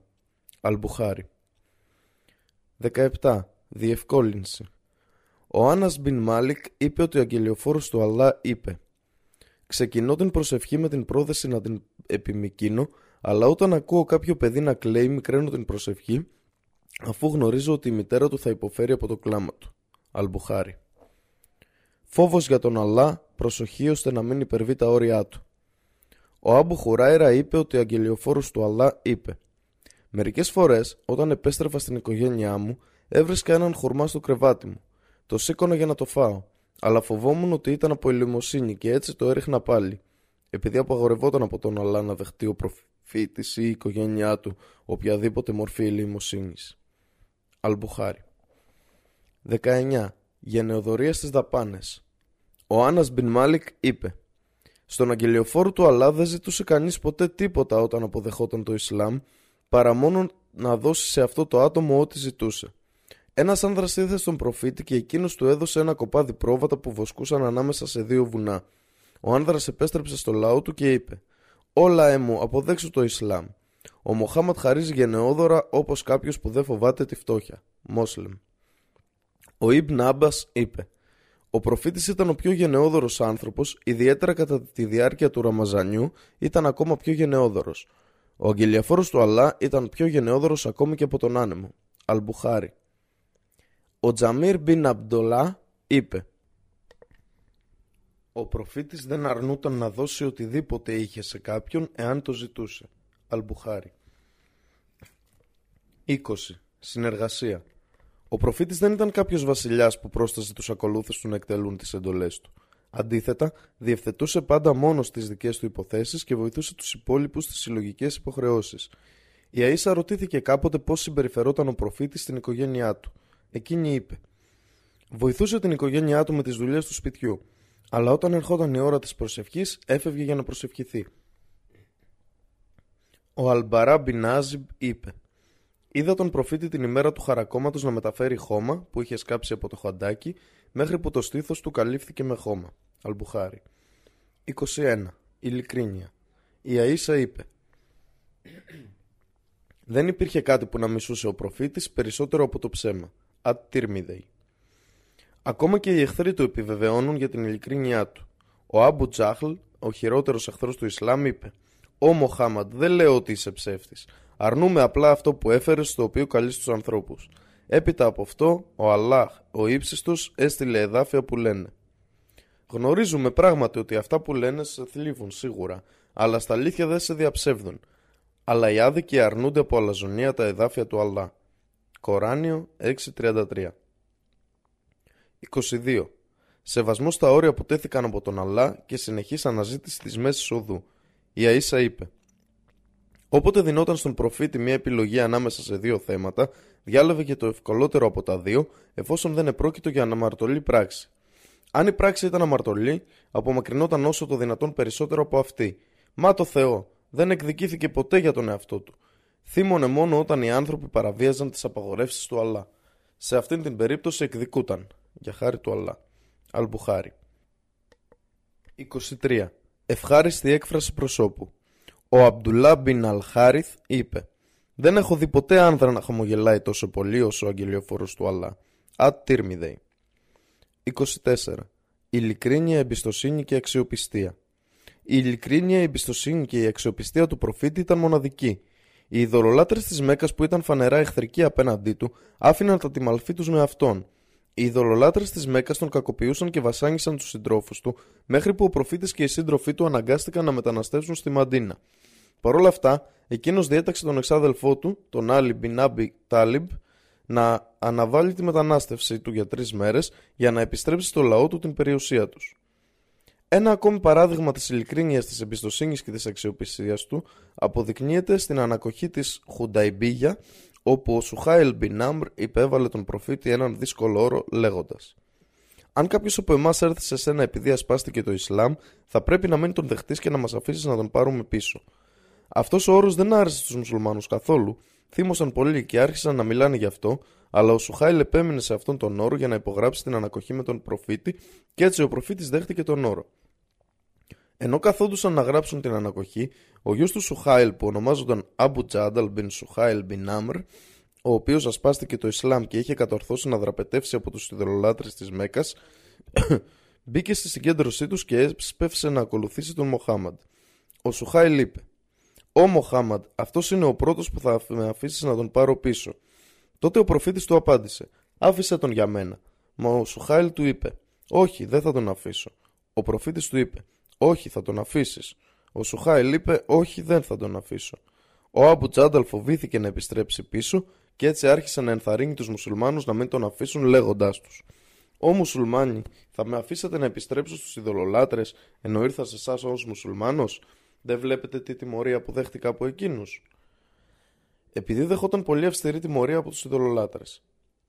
Ο προφήτης, εκπληρώνοντας την υπόσχεσή του που μόλις έγραψε στην ανακοχή, άφησε τον Σουχάιλ να πάρει τον Άμπι Τζάνταλ και είπε στον Άμπι Τζάνταλ «Ω Άμπι Τζάνταλ, είσαι υπομονετικός και να περιμένεις την αμοιβή σου από τον Αλλά. Στα αλήθεια ο Αλλά θα κάνει για σένα και για όσους είναι μαζί σου από τους αδύναμους μία διέξοδο. Στα αλήθεια, κάνουμε μαζί τους ανακοχή και τους δώσαμε υπόσχεση και εμείς οι μουσουλμάνοι δεν προδίδουμε την υπόσχεσή μας. Αλμπαχάικη 25. Γενναιότητα και θάρρος Είδα τον εαυτό μου με τους άλλους μουσουλμάνους την ημέρα του πολέμου του Μπάντρ να παίρνοντας στην πλάτη του αγγελιοφόρου του Αλλά ως καταφύγιο, ο οποίος βρισκόταν πιο κοντά από όλους μας στον εχθρό. Εκείνη την ημέρα ο αγγελιοφόρος του Αλλά ήταν ο πιο δυνατός ανάμεσά μας. Άχμαντ. Όσο για το θάρρος και τη γενναιότητά του υπό κανονικές συνθήκες, ο Άννας Μπιν Μάλικ είπε «Ο αγγελιοφόρος του Αλλά ήταν ο καλύτερος από τους ανθρώπους και ο πιο θαραλέος. Ένα βράδυ, οι άνθρωποι της Μαντίνα άκουσαν μια δυνατή φωνή και τρομοκρατήθηκαν και κατευθύνθηκαν προς τη φωνή που άκουγαν. Ο αγγελιοφόρος του Αλλά του συνάντησε καθώς έστρεφε από μέρος του ήχου, αφού επιβεβαιώθηκε ότι δεν υπήρχε κάποιο πρόβλημα. Είπε ένα άλογο που ανήκει στον Άμπου Τάλχα χωρίς σέλα και είχε μαζί του το ξύφος του κρεμασμένο από το λαιμό του. Καθησύχαζε τους ανθρώπους λέγοντάς τους: Μη φοβάστε, μη φοβάστε. Αλμπουχάρι. Συνάντησε τους ανθρώπους και τους καθησύχασε, υπέβοντας άλογο χωρίς σέλα, επειδή η κατάσταση χρειαζόταν ταχύτητα και μετέφερε μαζί του το ξύφος του, γιατί μπορεί να υπήρχε κάποιος λόγος ή ανάγκη να το χρησιμοποιήσει. Δεν περίμενε τους άλλους να πάνε μαζί του για να δουν από πού προέρχεται η φωνή, όπως συμβαίνει συνήθως σε τέτοιες περιπτώσεις. 26. Σεμνότητα. Ο Άμπου Σάιντ Αλ Χούνταρη είπε: Ο αγγελιοφόρος του Αλλά ήταν πιο ντροπαλός και από την Παρθένα κοπέλα και όταν έβλεπε κάτι που δεν του άρεσε το καταλαβαίναμε από το πρόσωπό του. Αλμπουχάρι. 27. Ταπεινότητα. Ο αγγελιαφόρος του Αλλά ήταν ο πιο ταπεινός άνθρωπος. Ήταν τόσο ταπεινός που όταν κάποιος ξένος επρόκειτο να εισέλθει στο τζαμί και να πλησιάσει το μέρος όπου καθόταν ο προφήτης με τους συντρόφους του, κανείς δεν μπορούσε να τον διακρίνει από αυτούς. Ο Άννας Μπιν Μάλικ είπε: Κάποτε, ενώ καθόμασταν με τον αγγελιαφόρο του Αλλά στο τζαμί, μπήκε κάποιος άνδρας πάνω στην καμίλα του. Αφού την έδεσε με σχοινή, ρώτησε: Ποιος από εσάς είναι ο Μοχάμαντ, ο αγγελιαφόρο του Αλλά καθόταν στο έδαφος μαζί με τους συντρόφους του. Κατευθυνθήκαμε στο Βεδοίνο λέγοντας: Αυτός ο λευκός άνδρας που κάθεται στο έδαφος. Ο προφήτης δεν διέφερε ούτε ξεχώριζε από τους συντρόφους του. Επίσης, ο προφήτης δεν δίσταζε να βοηθάει τους φτωχούς, τους άπορους και τις χείρες, σε ό,τι χρειάζονταν. Ο Άννας Μπιν Μάλικ είπε Μία γυναίκα από τους ανθρώπους της Μαντίνα που ήταν ελαφρώς παράφρον είπε στον προφήτη Θέλω από σένα κάποια βοήθεια σε κάτι. Ο προφήτης της είπε Ω μάνα του τάδε, είμαι διαθέσιμος για σένα, πες μου σε ποιο δρόμο θες να πάμε για να σε βοηθήσω. Αλμπουχάρι 28. Έλεος και συμπόνια Ο Άμπου Μασούντα Λανσάρι είπε Ένας άνδρας ήρθε στον προφήτη και είπε «Ω αγγελιαφόρε του Αλλά, μα τον Αλλά, αργό να έρθω στην προσευχή Αλφάτζαρ επειδή ο τάδε την επιμηκύνει πολύ». Ο Άμπου Μασούντα Λανσάρι είπε δεν είχα δει ποτέ τον αγγελιαφόρο του Αλλά να παραδίδει κήρυγμα τόσο οργισμένος. Είπε: Ω άνθρωποι, στα αλήθεια υπάρχουν ανάμεσά σας κάποιοι που διώχνουν τους ανθρώπους μακριά. Αν κάποιος από εσάς οδηγεί τους ανθρώπους στην προσευχή, τότε ας μην επιμεκκύνει τη διάρκεια της προσευχής, επειδή υπάρχουν ηλικιωμένοι και αδύναμοι άνθρωποι, καθώς και με ειδικές ανάγκες πίσω σας στην προσευχή. Αλμπουχάρι. Ένα άλλο παράδειγμα για το έλεος και τη συμπόνια του προφήτη είναι το ακόλουθο. Ο Ουσάμα Μπιν Ζάιντ είπε Ήμασταν στον προφήτη όταν μία από τις κόρες του του έστειλε έναν άνθρωπο για να τον καλέσει να έρθει να δει το παιδί της που ήταν στο νεκροκρέβατό του. Ο προφήτης πήγε μαζί με τον Σαντ μπιν Ιμπάντα και τον Μοάδ μπιν Τζάμπαλ. Ο προφήτης πήρε το παιδί στα χέρια του και είδε στα μάτια του παιδιού να είναι παγωμένα στη θέση του σαν πέτρες. Μόλις αντίκρισε αυτό, ο αγγελιαφόρος του Αλλά δάκρυσε. Ο Σαντ του είπε «Τι είναι αυτό» τα δάκρυα. Ο προφήτη του Αλλά, εκείνος απάντησε αυτό είναι το έλεος που ο Αλλά ο ύψιστος τοποθετεί στις καρδιές των δούλων του. Στα αλήθεια, ο Αλλά είναι ελεήμων σε αυτούς που είναι ελεήμονες απέναντι στους άλλους. Αλμπουχάρι 29. Υπομονή και μακροθυμία Ο Άννας Μπιν Μάλικ είπε Κάποτε περπατούσα με τον αγγελιοφόρο του Αλλά, ενώ φορούσε ένα σκληρό μανδύ από την ιεμένη με γιακά και τραχές άκρες. Ένας βεδουίνος τον άρπαξε με δύναμη. Κοίταξα το λαιμό του στο πλάι και είδα του η άκρη του ενδύματος που άφησε ένα σημάδι στο λαιμό. Ο Βεδουίνος είπε «Ω Μοχάμαντ, δώσε μου λίγο από τον πλούτο του Αλλά που έχεις, την ζακά που είναι η προκαθορισμένη ελεημοσύνη για τους φτωχούς». Ο αγγελιαφόρος του Αλλά στράφηκε στο Βεδουίνο, γέλασε και διέταξε να του δώσουν χρήματα. Αλμπουχάρι Ένα ακόμη παράδειγμα της υπομονής του είναι η ιστορία του Εβραίου Ραβίνου Ζάιντ Μπιν Σάνα. Ο Ζάιντ είχε δώσει δάνειο στον αγγελιοφόρο του Αλλά που ο προφήτης το χρειαζόταν για να δώσει σε κάποιους φτωχούς μη μουσουλμάνους.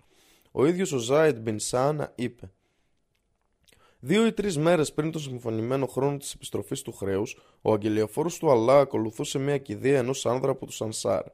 Ο Άμπου Μπάκρ και ο Ούμαρ, ο Ουθμάν και μερικοί ακόμη από τους συντρόφους ήταν μαζί με τον προφήτη. Αφού τέλεσε την επικίδια προσευχή, κάθισε κοντά σε έναν τοίχο. Κατευθύνθηκα προς το μέρος του, τον έπιασα από την άκρη του χιτώνα του και τον κοίταξα με αυστηρό βλέμμα, λέγοντάς του: Ω Μοχάμαντ, δεν θα μου ξεπληρώσεις το δάνειό μου.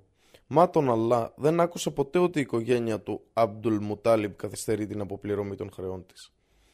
Κοίταξα τον Ούμαρ Μπιν Αλχατάμπ, οι κόρες των ματιών του γύριζαν γύρω-γύρω, γύρω από το θυμό. Ο Ουμάρ Μπιν Αλχατάμπ με κοίταξε και είπε: Ω εχθρέ του Αλλά, μιλάς στον αγγελιαφόρο του Αλλά με τέτοια λόγια που ακούω και κανείς αυτά, αυτά που βλέπω.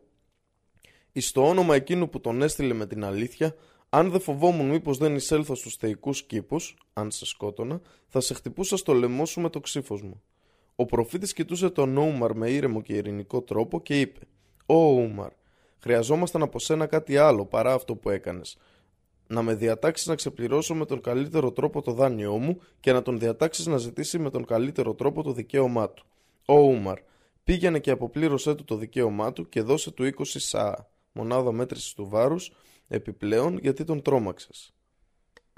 Ο Ζάιντ είπε: Ο Ούμαρ ήρθε μαζί μου και μου έδωσε το δικαίωμά μου και μου έδωσε επιπλέον 20 σάα χουρμάδων. Τον ρώτησα: Τι είναι αυτό το επιπλέον; Εκείνος είπε: ο αγγελιαφόρος του Αλλά με διέταξε να σου τα δώσω γιατί σε τρόμαξα. Ο Ζάιντ ρώτησε έπειτα τον Ούμαρ. Ο Ούμαρ, ξέρεις ποιος είμαι; Ο Ούμαρ είπε, Όχι, ποιος είσαι; Ο Ζάιντ είπε, Είμαι ο Ζάιντ Μπιν Σάνα. Ο Ούμαρ είπε, Ο Ραβίνος; Ναι, ο Ραβίνος. Ο Ούμαρ τότε τον ρώτησε, Τι σε έκανε να πεις αυτά που είπες στον προφήτη και να κάνεις αυτά που του έκανες; Ο Ζάιντ απάντησε, ο Ούμαρ, έχω δει όλα τα σημάδια που φανερώνουν την ιδιότητά του ως προφήτης στο πρόσωπο του αγγελιαφόρου του Αλλά, εκτός από δύο. Το πρώτο είναι η υπομονή και η επιμονή του, προηγούνται του θυμού του, και το δεύτερο, όσο πιο σκληρός είσαι απέναντί του, τόσο πιο ευγενικός και υπομονετικός γίνεται. Και τώρα, αφού τον δοκίμασα σε αυτά, ο Ούμαρ σε καθιστώ μάρτυρα ότι δέχτηκα τον Αλλά ως κύριό μου και το Ισλάμ ως την θρησκεία μου και το Μοχάμαντ ως προφήτη μου. Σε καθιστώ επίσης μάρτυρα ότι τον μισό πλούτο μου, και είμαι από τους πλουσιότερους στη Μαντίνα, τον δίνω για χάρη του Αλλά στους μουσουλμάνους.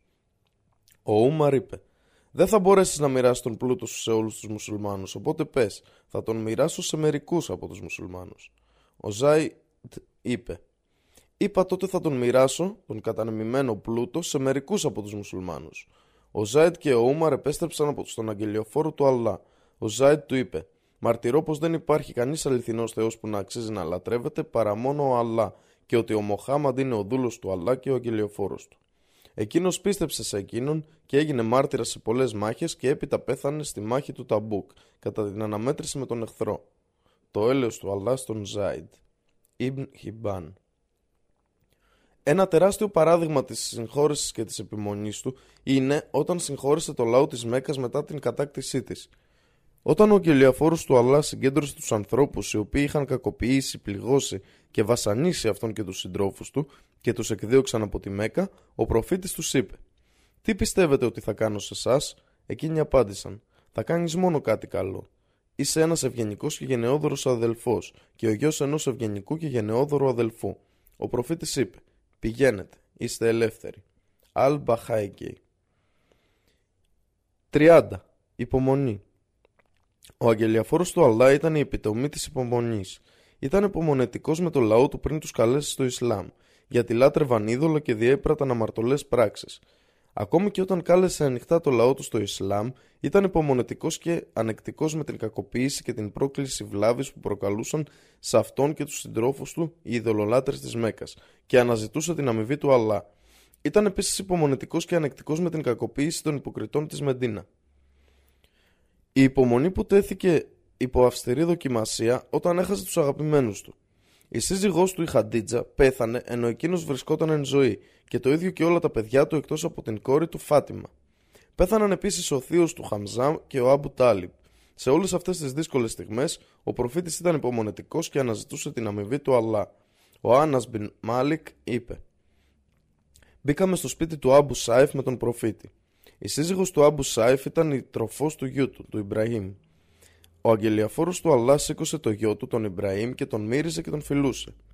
Μετά από λίγο άρχισε ο γιος του να πεθαίνει. Ο προφήτης άρχισε να δακρύζει. Ο Αμπταραχμάν μπιν Άουφ του είπε «Ω προφήτη του Αλλά, κλαις και εσύ».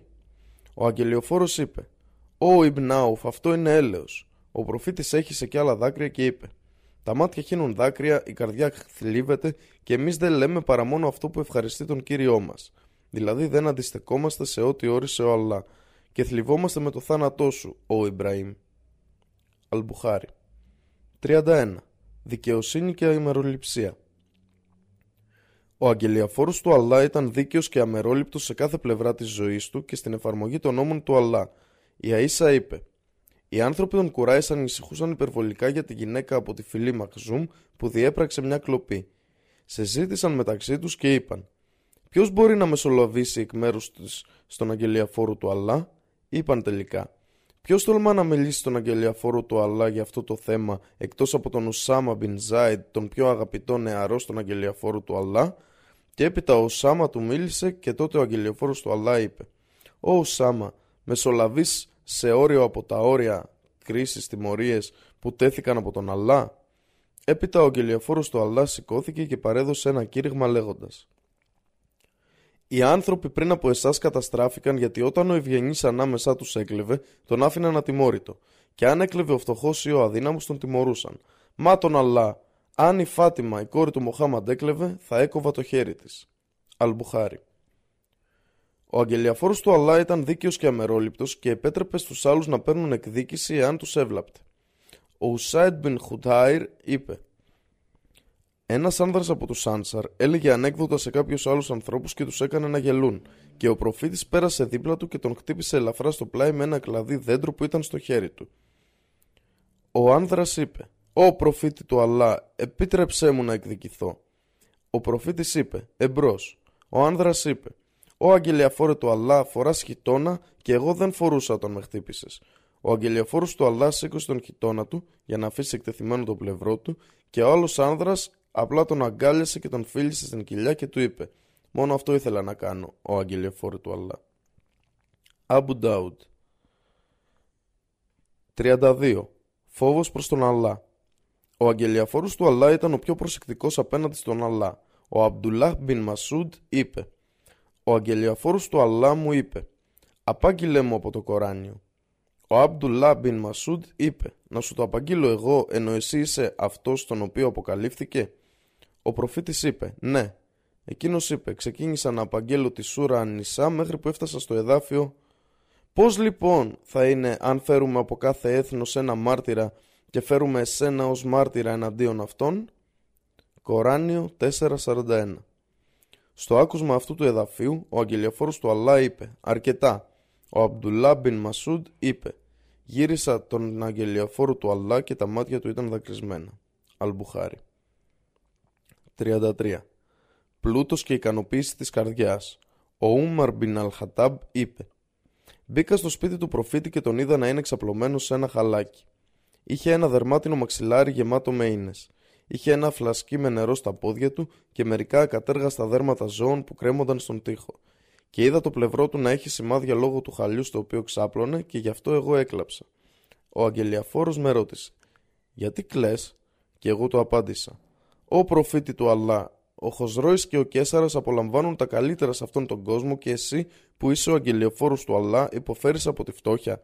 Εκείνος μου είπε «Δεν σε ευχαριστεί το ότι εκείνοι απολαμβάνουν σε αυτόν τον κόσμο και εμείς τα απολαμβάνουμε στη μέλουσα ζωή». Αλμπουχάρι 34. Αγαπά το καλό για όλους τους ανθρώπους ακόμη και τους εχθρούς του. Η Αΐσα είπε Ρώτησα τον αγγελιαφόρο του Αλλά Έχεις αντικρίσει μέρα πιο σκληρή και έντονη από τη μάχη του Οχούντ. Εκείνος απάντησε Υπέφερα πολλά από το λαό σου.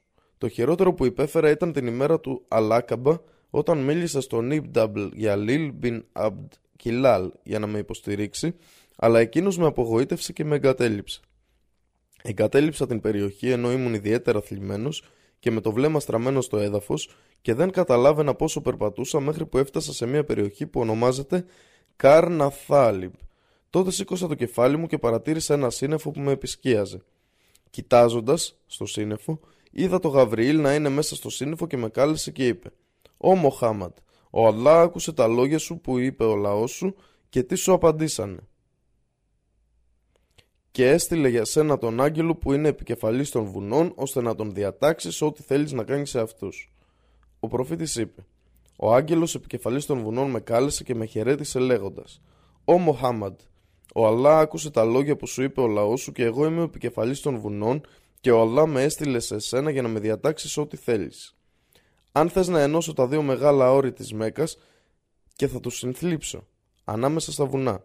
Ο αγγελιαφόρος του Αλλά είπε «Όχι, ελπίζω ο Αλλά να βγάλει από τους απογόνους τους ανθρώπους που θα λατρεύουν τον Αλλά και μόνο χωρίς να αποδίδουν σε αυτόν κανέναν εταίρο». Αλμπουχάρι. Μερικοί από τους τρόπους του 1. Οι στενές σχέσεις του προφήτη με τους συντρόφους του Ο προφήτης βρισκόταν πολύ κοντά στους συντρόφους του και αυτό είναι γνωστό σε όποιον διαβάζει λεπτομερείς αναφορές για τη βιογραφία του προφήτη. Ο προφήτης αποτελεί το παράδειγμα το οποίο πρέπει να ακολουθούμε σε όλες τις υποθέσεις μας. Ο Τζαρίρ Μπιν Αμπνταλά είπε ο προφήτης δεν γύρισε την πλάτη του σε μένα από τη μέρα που ασπάστηκα το Ισλάμ και ποτέ δεν με αντίκρισε χωρίς να μου χαμογελάει. Κάποτε παραφωνέθηκα σε αυτόν ότι δεν μπορώ να υπεύσω με σταθερότητα άλογο και εκείνος χτύπησε με το χέρι του στο στήθος και προσευχήθηκε στον Αλλά λέγοντας «Ω Αλλά, σταθεροποίησέ τον και κάνει τον να οδηγεί τους άλλους στο σωστό δρόμο και να είναι καθοδηγημένος». Αλμπουχάρι 2. Ο προφήτης αστειευόταν με τους συντρόφους του. Ο Αλχασάν είπε μια ηλικιωμένη γυναίκα ήρθε στον προφήτη και είπε «Ω αγγελιαφόρε του Αλλά, κάνε επίκληση στον Αλλά να με εισάγει στο παράδεισο». Εκείνος είπε «Ω μάνα του τάδε, οι ηλικιωμένες δεν θα εισέλθουν στον παράδεισο». Εκείνη έπειτα απομακρύνθηκε κλαίγοντας. Ο προφήτης είπε «Πείτε της ότι δεν θα εισέλθει στον παράδεισο ως ηλικιωμένη γιατί ο Αλλά λέει «Στα αλήθεια τις δημιουργήσαμε κόρες με, με ξεχωριστή δημιουργία» και τις κάναμε παρθένες να αγαπούν μόνο τους συζύγους τους και θα είναι όλες ίσης ηλικίας. Κοράνιο 56, 35 έως 37. Ο προφήτης όχι μόνο αστεϊζόταν λεκτικά με τους συντρόφους του, αλλά παράλληλα και με τις πράξεις. Ο Άννας Μπιν Μάλικ είπε Ένας Βεδουίνος, ονομαζόμενος Ζάχυρ Μπιν Χαράμ, τον είδε ο προφήτης ενώ πουλούσε κάποια πράγματα. Ο προφήτης τον πλησίασε και τον αγκάλιασε από πίσω, χωρίς έτσι να μπορεί να τον δει. Ο Ζάχυρ είπε τότε «Άφησέ με, ποιος είσαι» Όταν κατάλαβε ότι ο προφήτης ήταν που τον αγκάλιασε, πίεσε την πλάτη του στο στήθος του αγγελιοφόρου. Ο αγγελιοφόρος του Αλλά είπε τότε: Ποιος θα αγοράσει αυτόν τον δούλο, ο Ζάχυρ είπε: Ο αγγελιοφόρο του Αλλά, δεν αξίζω τίποτα. Ο αγγελιοφόρος του Αλλά είπε: Στα αλήθεια είσαι πολύτιμος στα μάτια του Αλλά. Υπχυμπάν. 3. Συμβολευόταν τους συντρόφους του.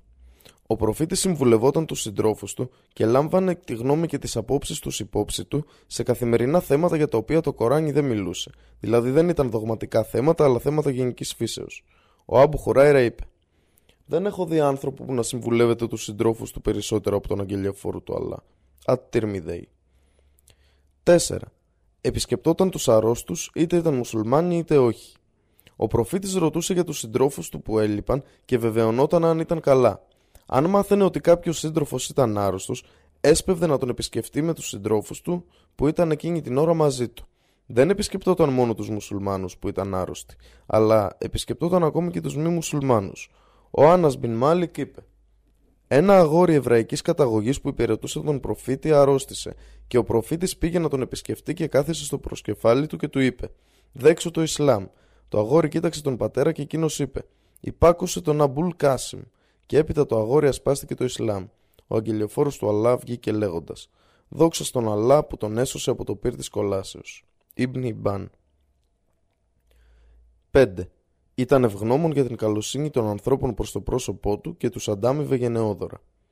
Ο Αμπτουλά μπιν Ούμαρ είπε πως ο αγγελιοφόρος του Αλλά είπε: Όποιος αναζητά καταφύγιο στον Αλλά ενάντια σε κάθε κακό ή άδικο, ζητώντας τη βοήθειά σας, τότε βοηθήσε τον. Όποιος σας ζητά στο όνομα του Αλλά, τότε να του δίνετε.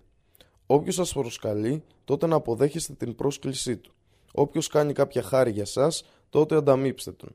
Μα αν δεν βρείτε κάτι με το οποίο να τον ανταμείψετε, τότε να κάνετε πολλές επικλήσεις στον Αλλά για αυτόν, μέχρι να αισθάνεστε ότι τον έχετε ανταμείψει. Άχματ. Η Αΐσα είπε: Ο αγγελιαφόρος του Αλλά δεχόταν δώρα και προσέφερε γενναιόδορη ανταμοιβή για αυτά. Αλμπουχάρι. 6 η αγάπη του αγγελιαφόρου για όλα όσα είναι όμορφα και καλά. Ο Άννα είπε: Δεν έχω αγγίξει ποτέ με τάξη που να είναι πιο απαλό από το χέρι του προφήτη και δεν έχω μυρίσει ποτέ κάτι πιο ωραίο από τη μυρωδιά του προφήτη. Αλμπουχάρι.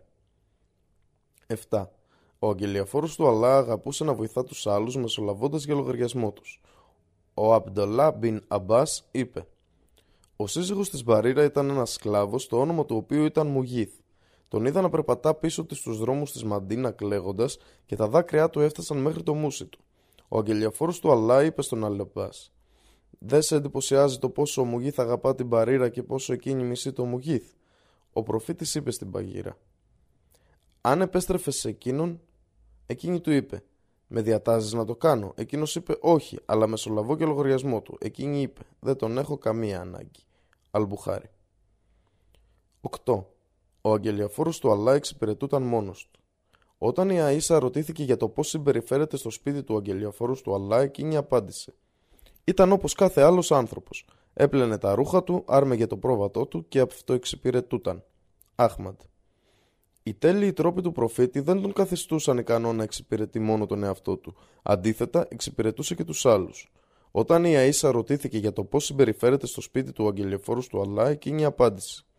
Βοηθούσε την οικογένειά του και όταν άκουγε το Αδάν εγκατέλειπε τα πάντα και κατευθυνόταν για το Ζαμπί. Δίκαιες μαρτυρίες γνωστών στοχαστών για τον προφήτη Ο Βόλφγκαν Γκέτε, Γερμανός ποιητής, συγγραφέας και επιστήμονας, αυθεντίας στην πίστη, το θέατρο και το μυθιστόρημα, διαξήγαγε επίσης επιστημονικές έρευνες σε διάφορους τομείς, ιδιαίτερα με τη βοτανική και κατήχε διάφορες κυβερνητικές θέσεις. Είπε Έχω ψάξει σε όλη την ιστορία για ένα πρότυπο ανθρώπου για όλη την ανθρωπότητα και δεν βρήκα κανέναν παρά μόνο τον Άραβα προφήτη Μοχάμαντ. 2.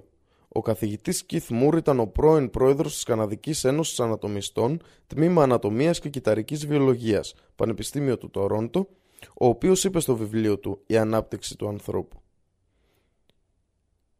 Είναι σε μένα φανερό ότι αυτές οι δηλώσεις πρέπει να έρθαν στον Μοχάμαντ από το Θεό ή Αλλά, γιατί η πλειονότητα της γνώσης αυτής δεν είχε ανακαλυφθεί παρά μόνο πολλούς αιώνες αργότερα. Αυτό αποδεικνύει σε μένα ότι ο Μοχάμαντ πρέπει να ήταν αγγελιαφόρος του Θεού ή Αλλά. Προσέθεσε ακόμη. Δεν δυσκολεύομαι καθόλου να σκεφτώ ότι αυτή είναι μια θεία έμπνευση ή αποκάλυψη η οποία τον οδήγησε σε αυτές τις δηλώσεις. 3. Ο δόκτωρ Μωρίς Μπουκάιλ ήταν ένας εξέχων Γάλλος χειρούργος, επιστήμονας, λόγιος και συγγραφέας του βιβλίου «Το Κοράνιο και η σύγχρονη επιστήμη». Μια εντελώς αντικειμενική εξέτασή του, του Κορανίου, υπό το φως της σύγχρονης γνώσης, μας οδηγεί να αναγνωρίσουμε την συμφωνία ανάμεσα στα δύο, όπως έχει ήδη σημειωθεί σε επαναλαμβανόμενες περιστάσεις. Μας κάνει να το θεωρούμε αδιανόητο για έναν άδρα στην εποχή του Μοχάμαντ να είναι ο συγγραφέας τέτοιων δηλώσεων, εξαιτίας του επίπεδου της γνώσης στις μέρες του. Τέτοιες εκτιμήσεις αποτελούν μέρος αυτού που δίνει στην Κορανική Αποκάλυψη τη μοναδική της θέση και αναγκάζει τον αμερόληπτο επιστήμονα να παραδεχτεί την αδυναμία του να παράσχει μια ερμηνεία που βασίζεται μόνο στην ελιστική λογική. 4. Η Άννη Μπεσάντ, Αγγλίδας θεοσοφίστρια, φιλόσοφος και πολιτικό πρόσωπο, η οποία υποστήριξε την οικογενειακή νομοθεσία και εκπαιδευτικές μεταρρυθμίσεις στην Ινδία, στο βιβλίο της «Η ζωή και οι διδασκαλίες του Μοχάμαντ» είπε είναι αδύνατον για οποιονδήποτε μελετά τη ζωή και το χαρακτήρα του μεγάλου προφήτη της Αραβίας και γνωρίζει πώς δίδαξε και πώς έζησε να νιώθει οτιδήποτε άλλο παρά ευλάβεια για τη δύναμη του προφήτη έναν από τους μεγαλύτερους αγγελιαφόρους του ύψης του.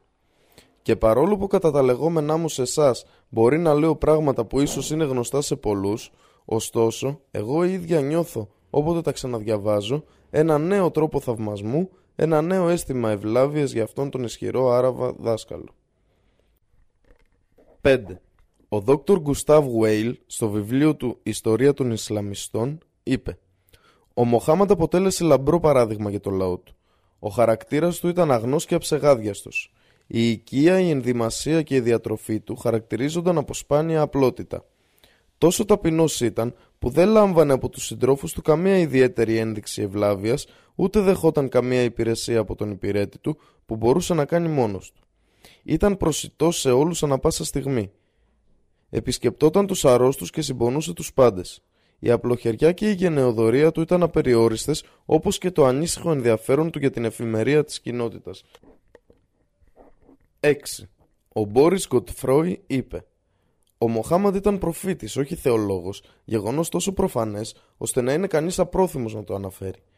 Οι άνδρες που τον περιστήχιζαν και αποτελούσαν την ελίτ της πρώτης μουσουλμανικής κοινότητας με επιρροή, ικανοποιούνταν υπακούοντας τον νόμο που κήρυξε εκείνος στο όνομα του Αλλά και ακολουθώντας τις διδασκαλίες και το παράδειγμά του. 7. Ο Ουάσιγκτον Ήρβινγκ είπε οι στρατιωτικοί του θρίαμβοι δεν ξύπνησαν καμία αλαζονία ή ματαιοδοξία όπως θα γινόταν αν είχαν πραγματοποιηθεί εξαιτίας ιδιωτελών σκοπών. Στην εποχή της μεγαλύτερης δύναμής του διατήρησε την ίδια απλότητα στο σκοπό και στην εμφάνισή του όπως και στις ημέρες αντικσοότητας. Απήχε τόσο από την αποδοχή του βασιλικού αξιώματος που δυσαρεστούνταν πολύ όταν κατά την είσοδό του σε κάποιο χώρο επιδεικνυόταν σε αυτόν οποιαδήποτε ασυνήθιστη ένδειξη σεβασμού. Ο Έντμουντ Μπέρκ είπε «Ο νόμος του Μοχάμαντ που είναι δεσμευτικός για όλους, από τον εστεμένο ηγέτη μέχρι τον πιο ασήμαντο άνθρωπο, αποτελεί νόμο συνυφασμένο με το σύστημα της σοφότερης, της πιο γνωστής και της πιο διαφωτισμένης νομοθεσίας που υπήρξε ποτέ στον κόσμο. Σύζυγη του προφήτη Μετά το θάνατο της πρώτης συζύγους του, της Χαντίτζα, ο προφήτης παντρεύτηκε με γυναίκες που ήταν όλες ηλικιωμένες που είτε ήταν χείρες είτε διαζευγμένες εκτός από την Αΐσα. Έξι από τις συζύγους του προέρχονταν από τη φυλή των Κουράης και μία που ήταν Εβραία και οι υπόλοιπες από διάφορες αραβικές φυλές. Ο προφήτης παντρεύτηκε αυτές τις γυναίκες για διάφορους λόγους. Πρώτον, για θρησκευτικούς και νομοθετικούς λόγους. Ο προφήτης παντρεύτηκε τη Ζανάη Μπινέτ Τζάχς. Οι Άραβες πριν από το Ισλάμ απαγόρευαν σε έναν άντρα να παντρευτεί τη σύζυγο του υποτιθέμενου γιού του. Πίστευαν ο υποτιθέμενος γιος του ήταν πραγματικός γιος του άνδρα από κάθε άποψη. Ο προφήτης την παντρεύτηκε παρόλο που ήταν προηγουμένως ο σύζυγος του υιοθετημένου γιού του, του Ζάετ Μπιν Χαρίθα. Ο αγγελιοφόρος του Αλλά την παντρεύτηκε για να καταργήσει αυτήν την πεποίθηση. Δεύτερον, για πολιτικούς λόγους και για την εξάπλωση του Ισλάμ, καθώς και για τον να ισχυροποιήσει τις σχέσεις του με αραβικές φυλές μέσω του γάμου του. Ο αγγελιαφόρος του Αλλά παντρεύτηκε γυναίκες από τις μεγαλύτερες και ισχυρότερες αραβικές φυλές. Ο προφήτης διέταξε τους συντρόφους του να κάνουν το ίδιο. Συγκεκριμένα είπε στον Αμπτουρ Ραχμάν Μπιν Νάουφ «Αν σε υπακούσουν, δηλαδή δεχτούν το Ισλάμ, τότε παντρέψου την κόρη του αρχηγού τους». Ο Δόκτωρ Καχάν είπε Μερικές πτυχές της ζωής του μπορεί να προκαλούν σύγχυση σε εμάς λόγω της σύγχρονης νοοτροπίας. Ο Αγγελιαφόρος δέχεται επικρίσεις λόγω των εννέα συζύγων του, τις οποίες παντρεύτηκε μετά το θάνατο της γυναίκας του Χαντίτζα. Έχει επιβεβαιωθεί ότι οι περισσότεροι από αυτούς τους γάμους πραγματοποιήθηκαν για πολιτικούς λόγους και στόχευαν στην επίτευξη αποφωσίωση κάποιων ευγενών και φίλων. Τρίτον, για κοινωνικούς λόγους. Ο προφήτης παντρεύτηκε μερικές από τις συζύγους των συντρόφων του που είχαν πεθάνει στη μάχη για να μεταδίδουν τη θρησκεία του Αλλά. Τις παντρεύτηκε παρότι ήταν ηλικιωμένες και μεγαλύτερες από αυτόν και το έκανε αυτό ως έλεος προς αυτές και για να τις τιμήσει τις ίδιες και τους συζύγους τους. Η Βέκια Βαλέρη, μια διάσημη Ιταλίδα ασιανολόγος, στο βιβλίο της «Υπερασπίζοντας το Ισλάμ» είπε ο Μοχάμαντ πέρασε ολόκληρη τη νεότητά του παντρεμένος με μόνο μία γυναίκα, παρόλο που η επιθυμία των ανδρών βρίσκεται εκείνη την περίοδο στο σενή τη. Παρόλο που ζούσε σε μια κοινωνία όπου ο θεσμός της πολυγαμίας αποτελούσε το γενικό κανόνα και το διαζύγιο ήταν πολύ εύκολο, εκείνος παντρεύτηκε μόνο μία γυναίκα που ήταν 15 χρόνια μεγαλύτερη από αυτόν.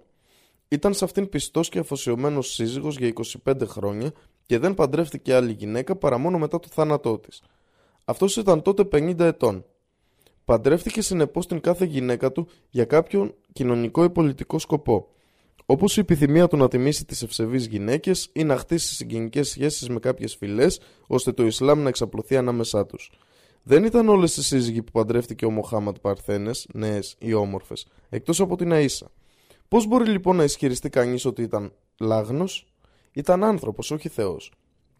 Η επιθυμία του να αποκτήσει γιο μπορεί να τον οδήγησε επίσης στο γάμο, γιατί τα παιδιά που απέκτησε με τη Χαντίτζα πέθαναν όλα.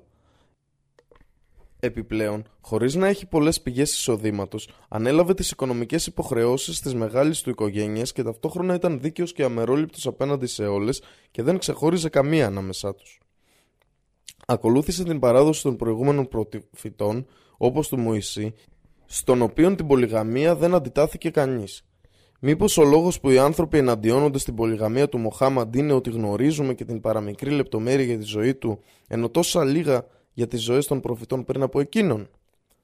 Ο Τόμας Καρλάιλ στο βιβλίο του Οι ήρωες είπε: Ο Μοχάμαντ δεν ήταν φιλίδωνος. Θα ήταν σφάλμα να θεωρήσουμε αυτόν ως άνδρα φιλίδωνο, που η πρόθεσή του είναι μόνο οι σωματικές απολαύσεις. Όχι, ο Μοχάμαντ ήταν πολύ μακριά από τις απολαύσεις κάθε είδους. Αποδείξεις, απογραφές που υποστηρίζουν ότι ο Μοχάμαντ ήταν προφήτης. Αποδείξεις από το Ιερό Κοράνιο. Ο Αλλά ο ύψιστος λέει «Ο Μοχάμαντ δεν ήταν πατέρας κανενός από τους άντρες σας, αλλά είναι ο αγγελιαφόρος του Αλλά και ο τελευταίος των προφητών». Ο Ιησούς έφερε τις χαρμόσυνες ειδήσεις για τον προφήτη Μοχάμαντ στο Ευαγγέλιο. Ο Αλλά ο ύψιστος λέει «Και θυμήσου όταν ο Ιησούς, Υιός της Μαρίας, είπε «Ω παιδιά του Ισραήλ, είμαι ο αγγελιοφόρος του Αλλά για σας και επικυρώνω την Ταουρά, την Τωρά που ήρθε στο Μωυσή, πριν από μένα και σας αναγγέλω τα καλά νέα της έλευσης ενός αγγελιοφόρου που θα έρθει μετά από μένα, το όνομα του οποίου θα είναι Άχματ, ένα ακόμη όνομα του προφήτη Μοχάμαντ. Μα όταν εκείνος, ο Άχματ δηλαδή ο Μοχάμαντ, ήλθε σε αυτούς με ξεκάθαρες αποδείξεις, είπαν «Αυτό είναι ξεκάθαρη μαγεία». Κοράνιο 61.6 Αποδείσεις από τη Σούνα την αφήγηση των λόγων, των πράξεων, των χαρακτηριστικών ή των σιωπηρών εγκρίσεων του προφήτη. Ο προφήτης είπε «Το δικό μου παράδειγμα και το παράδειγμα των προφητών πριν από μένα είναι σαν αυτό ενός άνδρα που έχτισε ένα σπίτι, το οποίο έχτισε πολύ όμορφα και το τελειοποίησε, εκτός από ένα τούβλο, τη θέση του οποίου άφησε άδεια, χωρίς να τοποθετήσει το τούβλο, και μετά κάλεσε τους ανθρώπους να περικυκλώσουν το σπίτι. Αυτοί εντυπωσιάστηκαν και του είπαν «Αν έβαζες αυτό το τούβλο». Ο προφήτης είπε Εγώ είμαι αυτό το τούβλο και είμαι ο τελευταίος των προφητών. Αλμπουχάρι. Προηγούμενες γραφές. Ο Ατά μπιν Γιασάρ είπε Συνάντησα τον Αμπτουλά μπιν Αμρ μπιν Αλάς και τον ρώτησα Πες μου για την περιγραφή του αγγελιαφόρου του Αλλά στην Τωρά. Εκείνος είπε Περιγράφεται στην Τωρά όπως περίπου περιγράφεται και στο Κοράνιο. Σε έχουμε πράγματι στείλει ως μάρτυρα για την ανθρωπότητα και ως κάποιον που μεταφέρει χαρμόσυνες ειδήσεις, ως προειδοποιητή των άλλων και ως κάποιον που προστατεύει και προφυλάσσει τα έθνη. Είσαι ο δούλος και ο αγγελιαφόρος μου. Σε ονόμασα Αλμουταουάκιλ, ο έμπιστος. Δεν είσαι ούτε ανάγωγος, ούτε αγενής, ούτε υψώνεις τη φωνή σου. Δεν ξεπληρώνεις το κακό με κακό. Αντίθετα συγχωρείς. Δεν θα συλλέξω την ψυχή σου μέχρι να καθοδηγήσεις τα έθνη, ισιώνοντας τη θρησκεία μου που έχουν διαστρεβλώσει και μέχρι να πούν. Δεν υπάρχει αληθινός Θεός παρά μόνο Αλλά και να ανοίξω μέσω εσένα τυφλά μάτια, κουφά αυτιά και κλειστές καρδιές. Ο Ατά είπε Συνάντησα έναν ραβίνο και τον ρώτησα για αυτήν την αφήγηση και δεν διέφερε από όσα είπε ο Αμπτουλά μπιν Αμρ μπιν Αλλάς εκτός μια ασήμαντη διαφορά στο λεξιλόγιο της αφήγησης. Αλμπαχάικη. Ο Αμπταλάχ Ντάουτ ήταν ο εδεσιμότατος David Benjamin Κελντάνι, ένας ρωμακαθολικός ιερέας της αίρεσης των Ουνιτών Χαλδαίων. Γεννήθηκε το 1867 στην ορμία της Περσίας και είπε στο βιβλίο του «Ο Μοχάματ στη βίβλο». Έχω προσπαθήσει να στηρίξω τα επιχειρήματά μου σε μέρη της βίβλου που δύσκολα επιτρέπουν οποιαδήποτε αντιπαράθεση. Δεν θα πήγαινα στα λατινικά, στα ελληνικά ή στα αραμαϊκά γιατί αυτό θα ήταν άσκοπο. Δίνω απλά το παρακάτω απόσπασμα στα ίδια λόγια με την αναθεωρημένη έκδοση όπως δημοσιεύτηκε από τον Σύλλογο Βρετανικής και Ξένης Βίβλου British and Foreign Bible Society. Διαβάζουμε σε ελληνική μετάφραση τα ακόλουθα λόγια στο βιβλίο του Δευτερονομίου, κεφάλαιο 18, εδάφιο 18, που μιλάει για μια προφητεία από τον Αλλά για τον Μωυσή σχετικά με τον ερχομό ενός προφήτη στο μέλλον. Εγώ θα αναδείξω μέσα από τον ίδιο του στο λαό έναν προφήτη για αυτούς σαν εσένα. Θα βάλω τα λόγια μου στο στόμα του και θα τους λέει όλα όσα εγώ τον προστάζω. Αν αυτά τα λόγια δεν αναφέρονται στον προφήτη Μοχάμαντ είναι ακόμη ανεκπλήρωτα. Ο προφήτης Ιησούς δεν ισχυρίστηκε ποτέ ότι ήταν ο προφήτης στον οποίο αναφέρεται το απόσπασμα. Ακόμα και οι μαθητές του είχαν την ίδια άποψη. Περίμεναν για το δεύτερο ερχομό του Ιησού ώστε να εκπληρωθεί η προφητεία. Μέχρι τώρα είναι αναμφισβήτητο το ότι ο πρώτος ερχομός του Ιησού δεν ήταν για να εκπληρώσει την προφητεία. Θα του στείλω ένα προφήτη σαν εσένα, ο Μωυσή. Επίσης και ο δεύτερος ερχομός δύσκολα μπορεί να εκπληρώσει τα λόγια. Ο Ιησούς, όπως πιστεύει η Εκκλησία, θα εμφανιστεί ως κριτής και όχι ως νομοθέτης, αλλά ο υποσχεμένος πρέπει να έρθει με έναν πύρινο νόμο στο δεξί του χέρι. Κατά τον προσδιορισμό της προσωπικότητας του υποσχεμένου προφήτη, η άλλη προφητεία του Μωυσή είναι ωστόσο ιδιαίτερα χρήσιμη, στο σημείο όπου μιλά για την λαμπρή εμφάνιση του φωτός του Θεού που προέρχεται από το Φαράν, τα όρη της Μέκας. Τα λόγια του βιβλίου του Δευτερονομίου, κεφάλαιο 33 εδάφιο 2, είναι τα εξής. Ο Κύριος ήρθε από το Σινά και ανέτειλε για το λαό του από το Σιήρ. Ακτινοβόλησε από το όρος Φαράν και ήρθε με μυριάδες Αγίων κρατώντας το δεξί του χέρι τον πύρινο νόμο για αυτούς. Σύμφωνα με αυτά τα λόγια, αναφέρει ότι το φως του Κυρίου σαν να μοιάζει με το φως του ήλιου. Έρχεται από το Σινά, ανατέλει από το Σιήρ, αλλά έλαμψε στην απόλυτη δόξα του από το Φαράν, όπου έπρεπε να εμφανιστεί με 10.000 Αγίους, με έναν πύρινο νόμο στο δεξί του χέρι. Κανένας από τους Ισραηλίτες, συμπεριλαμβανομένου και του Ιησού, δεν είχε καμία σχέση με το Φαράν. Οι Χάγκαρ, μαζί με το γιο της Ισμαήλ, περιπλανήθηκαν στη γη της Μπέρ Αλ Σαμπ και αργότερα εγκαταστάθηκαν στη γη του Φαράν. Γένεση 21-21. Ο Ισμαήλ παντρεύτηκε μία Αιγύπτια και από το πρώτο τους παιδί, τον Κιδάρ, προήλθαν οι απόγονοι του που ήταν Άραβες και οι οποίοι αποτελούν από εκείνη την περίοδο μέχρι και σήμερα τους κατοίκους της γης Φαράν. Και αν ο προφήτης Μοχάμαντ, που η καταγωγή του προέρχεται από τον Ισμαήλ μέσω του Κιδάρ και εμφανίστηκε ως προφήτης στη γη του Φαράν και εισήλθε ξανά στη Μέκα με 10.000 Αγίους πιστούς κατά την κατάκτησή του της Μέκας και έδωσε πύρινο νόμο στο λαό του, τότε η προφητεία που αναφέρεται παραπάνω δεν εκπληρώνεται γράμμα προς γράμμα. Οι λέξεις της προφητείας του Αβακούμ που αναφέρονται στο κεφάλαιο Αβακούμ 3.3 είναι ιδιαίτερα σημαντικές. Ο Θεός ήρθε από τη Θωμάν και ο Άγιος από το βουνό Φαράν. Διάψαλμα. Η λαμπρότητά του φωτίζει τους ουρανούς και η δόξα του γεμίζει τη γη. Η λέξη δόξα είναι πολύ σημαντική, καθώς το όνομα Μοχάμαντ σημαίνει κυριολεκτικά ο ένδοξος. Επιπλέον, στους Άραβες, τους κατοίκους του ερήμου Φαράν, είχαν υποσχεθεί ότι θα τους έρθει μια αποκάλυψη. Η έρημος και οι πόλεις της ας υψώσουν φωνή, η κομοπόλης που τις κατοικεί ο Κιδάρ. Ας ψάλουν οι κάτοικοι της Σελά, ας αλαλάζουν από τις κορυφές των βουνών. Ας δώσουν δόξα στον Κύριο και ας αναγγείλουν την ένεσή τους στα νησιά. Ο Κύριος θα βγει ως ισχυρός, θα διεγείρει ζήλο ως πολεμιστής, θα φωνάξει, μάλιστα θα βρυχήσει, θα υπερισχύσει ενάντια στους πολεμίους του.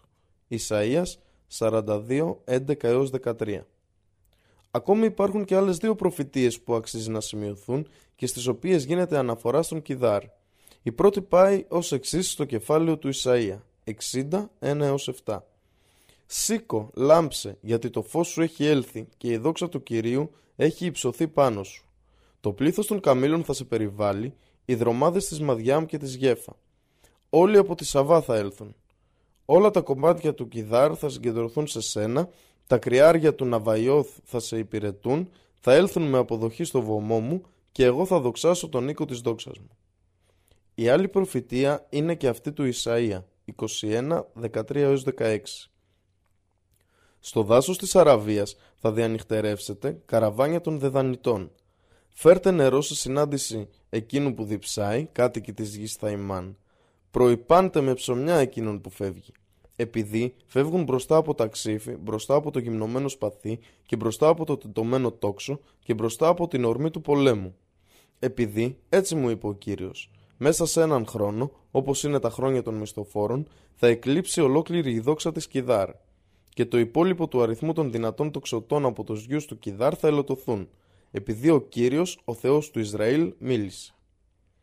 Διαβάστε αυτές τις προφητείες στον Ισαΐα υπό το φως μίας στο Δευτερονόμιο που μιλά για τη λάμψη του Θεού από το Φαράν.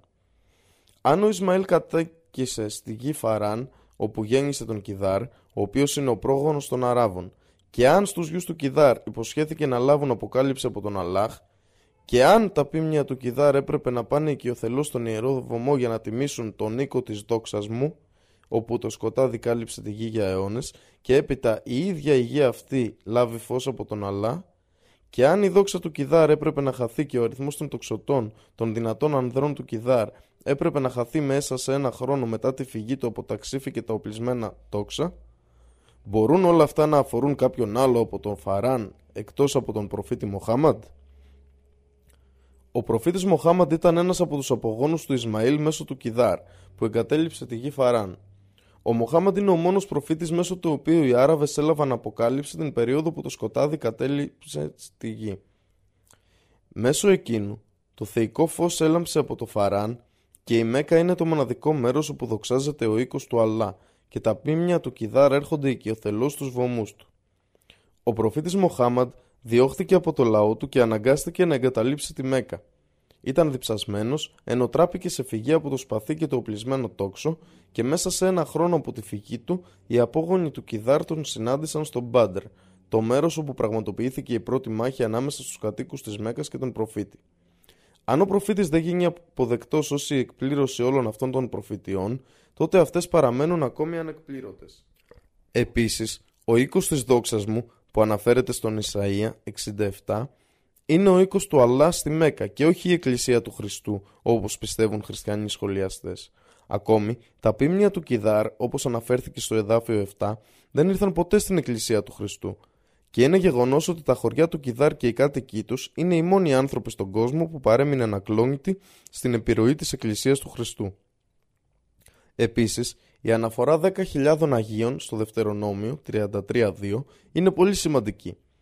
Το φως του Αλλά έλαμψε από το Φάραν και ήρθε με 10.000 Αγίους. Αν διαβάσετε ολόκληρη την ιστορία της γης του Φαράν, δεν θα βρείτε κανένα άλλο γεγονός παρά μόνο την κατάκτηση της Μέκας στην οποία ο προφήτης εισήλθε με 10.000 ακολούθους από τη Μαντίνα και επέστρεψε ξανά στον οίκο της δόξας μου.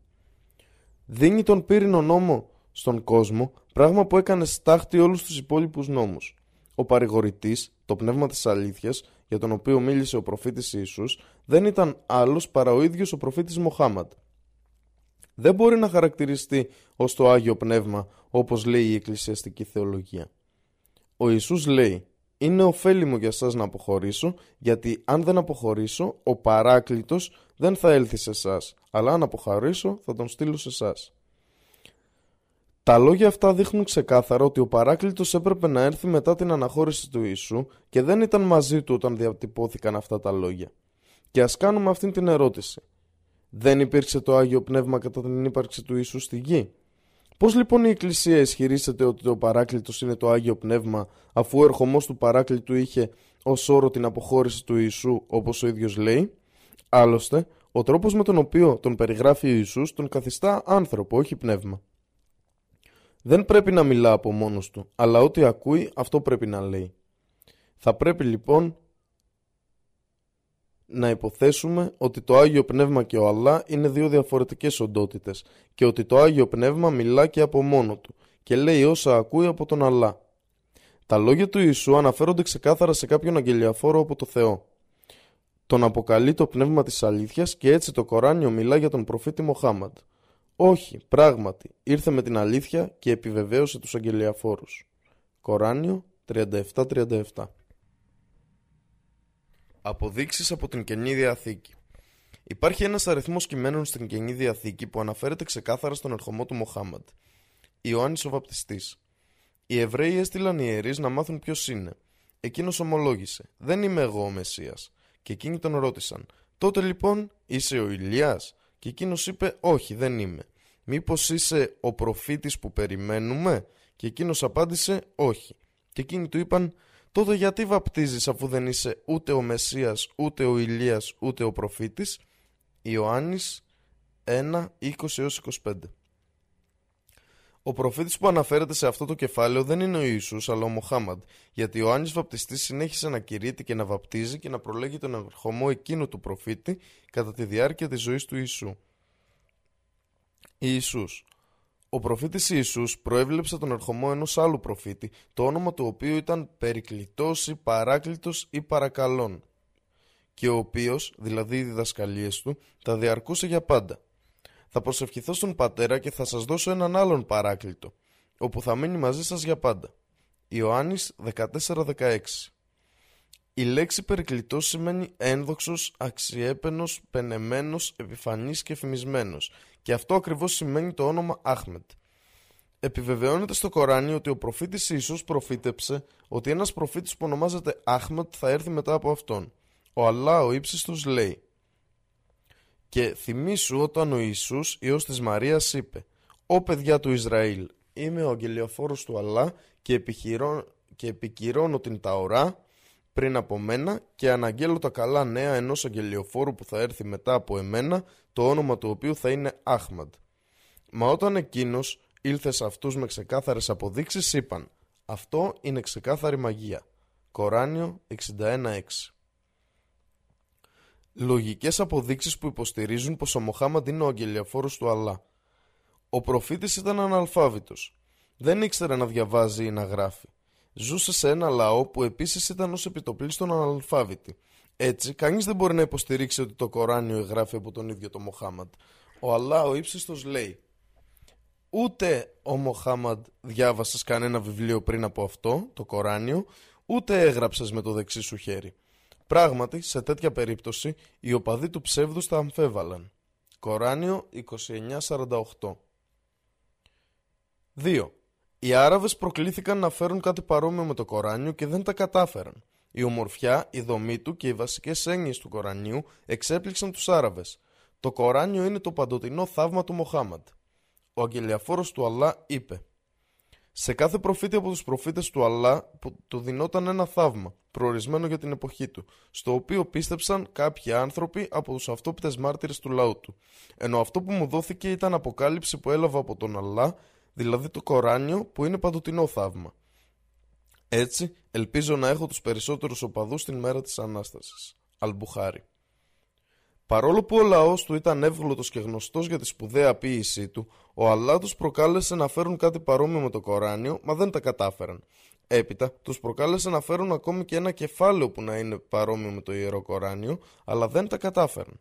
Ο Αλλά λέει «Και αν εσείς, Άραβες ειδωλολάτρες, Εβραίοι και Χριστιανοί, αμφιβάλλετε σχετικά με αυτό που στείλαμε στο δούλο μας, τότε φέρτε μία σούρα, κεφάλαιο, παρόμοιο με αυτό και καλέστε τους μάρτυρές σας, υποστηρικτές και βοηθούς, εκτός από τον Αλλά, αν είστε ειλικρινείς.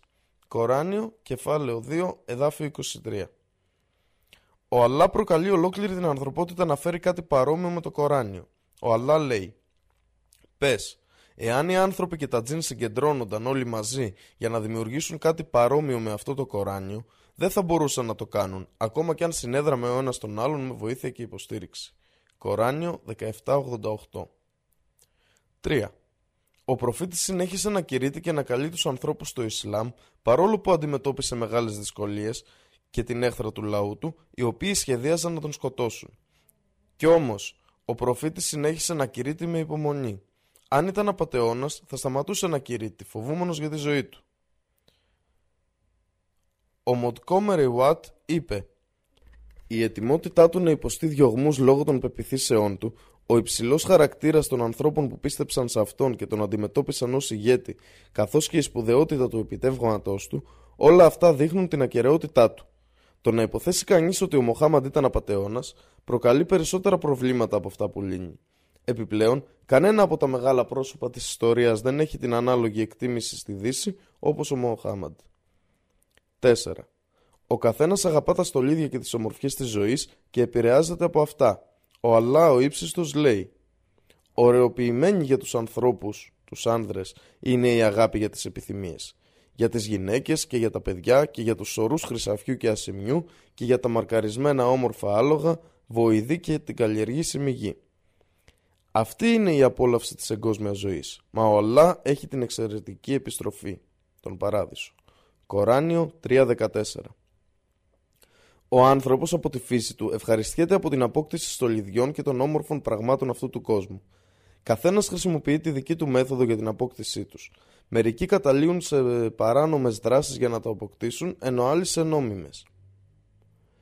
Σίγουρα, όλοι γνωρίζουμε ότι οι Κουράες προσπάθησαν να πείσουν τον προφήτη να σταματήσει να καλεί τους ανθρώπους στο Ισλάμ.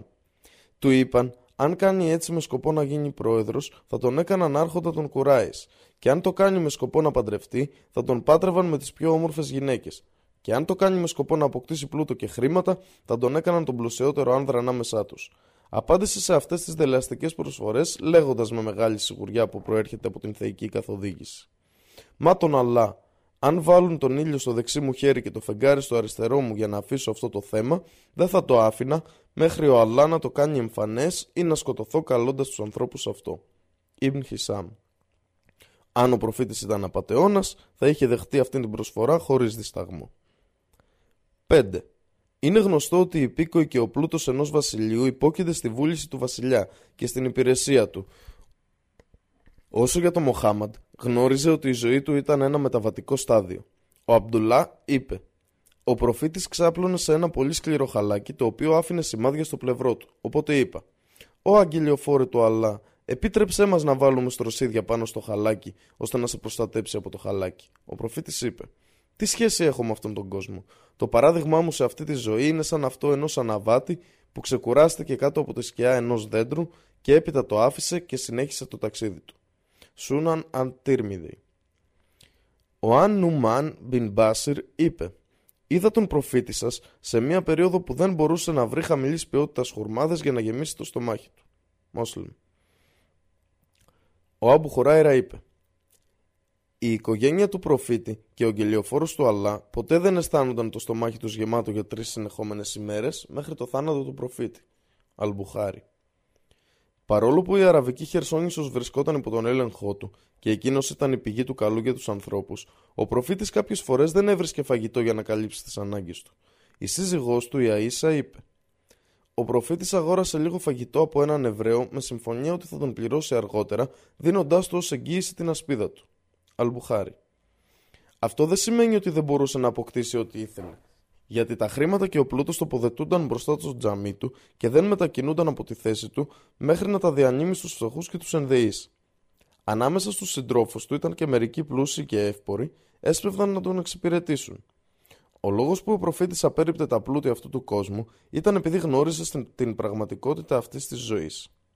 Είπε «Μα τον Αλλά, η ομοιότητα αυτού του κόσμου με την μέλουσα ζωή είναι σαν ένας από εσάς που βήθησε το δάχτυλό του στον ωκεανό.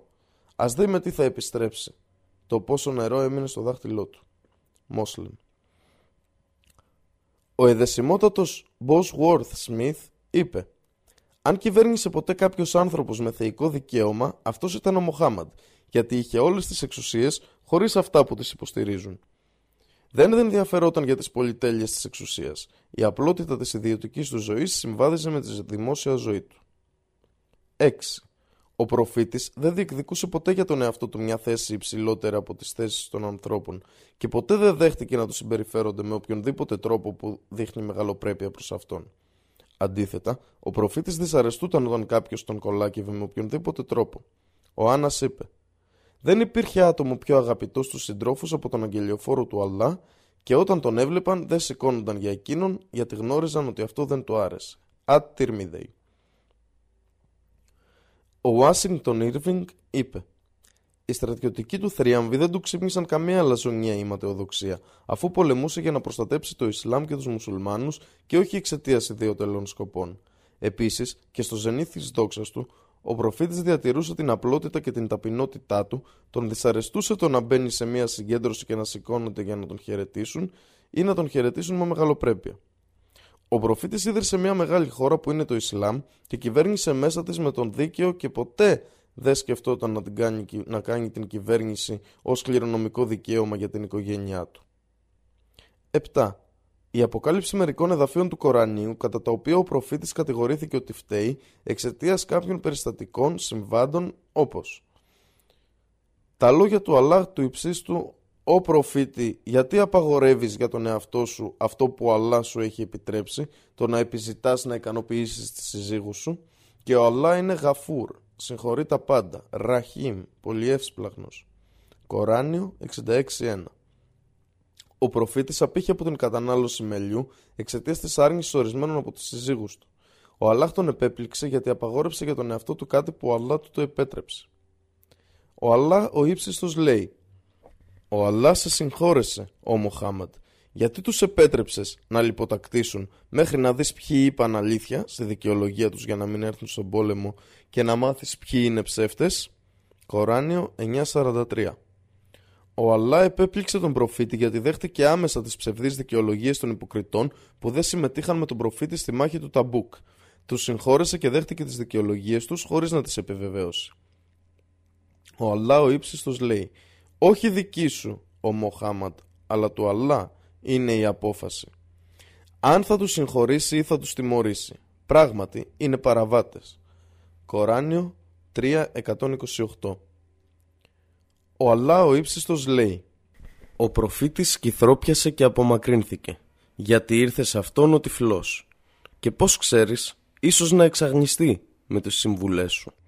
Κοράνιο 81 4 ο Αμπτουλάχ Μπιν Μακτούμ, ο οποίος ήταν τυφλός, ήρθε στον προφήτη για να λάβει μια συμβουλή, ενώ ο προφήτης ήταν απασχολημένος πολύ καλώντας μερικούς ηγέτες των Κουράι στο Ισλάμ και ο προφήτης κυθρόπιασε και απομακρύνθηκε και δεν υπάρχει κανείς που να είδε αυτή τη σκηνή εκτός από τον Αλλά και ο οποίος τον επέπληξε γι' αυτό.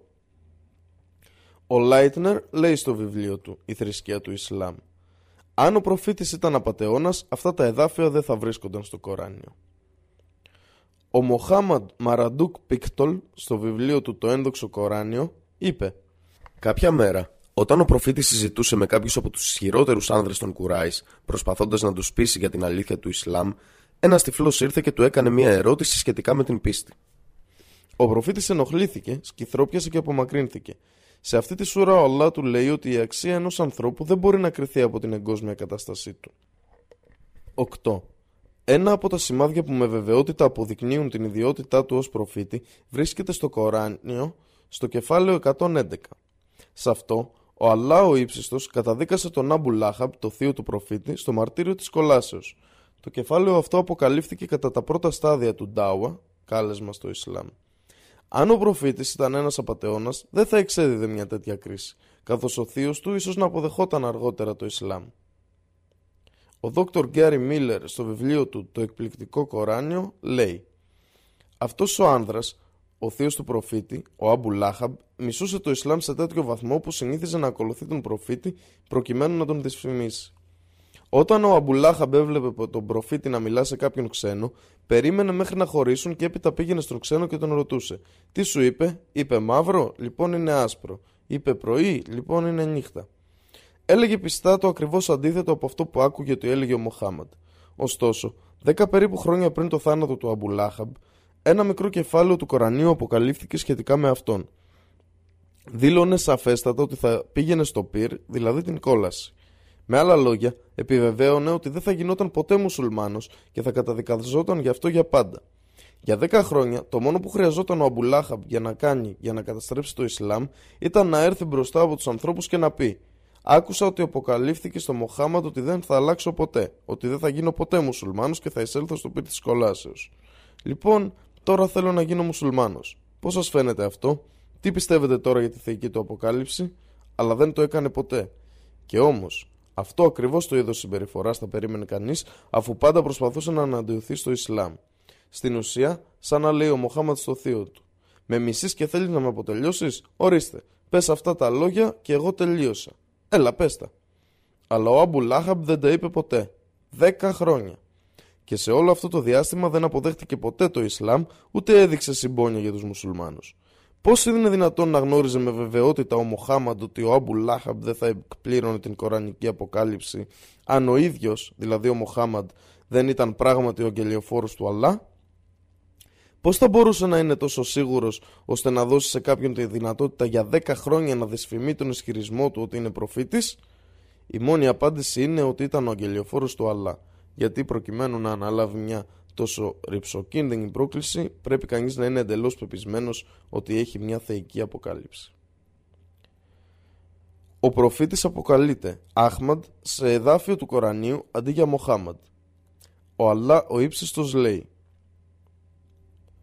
«Και θυμήσου όταν ο Ιησούς Υιός της Μαρίας είπε «Ω παιδιά του Ισραήλ, είμαι ο αγγελιαφόρος του Αλλά και επικυρώνω την Ταουρά πριν από μένα και αναγγέλω τα καλά νέα ενός αγγελιοφόρου που θα έλθει μετά από μένα, το όνομα του οποίου θα είναι Άχμαντ.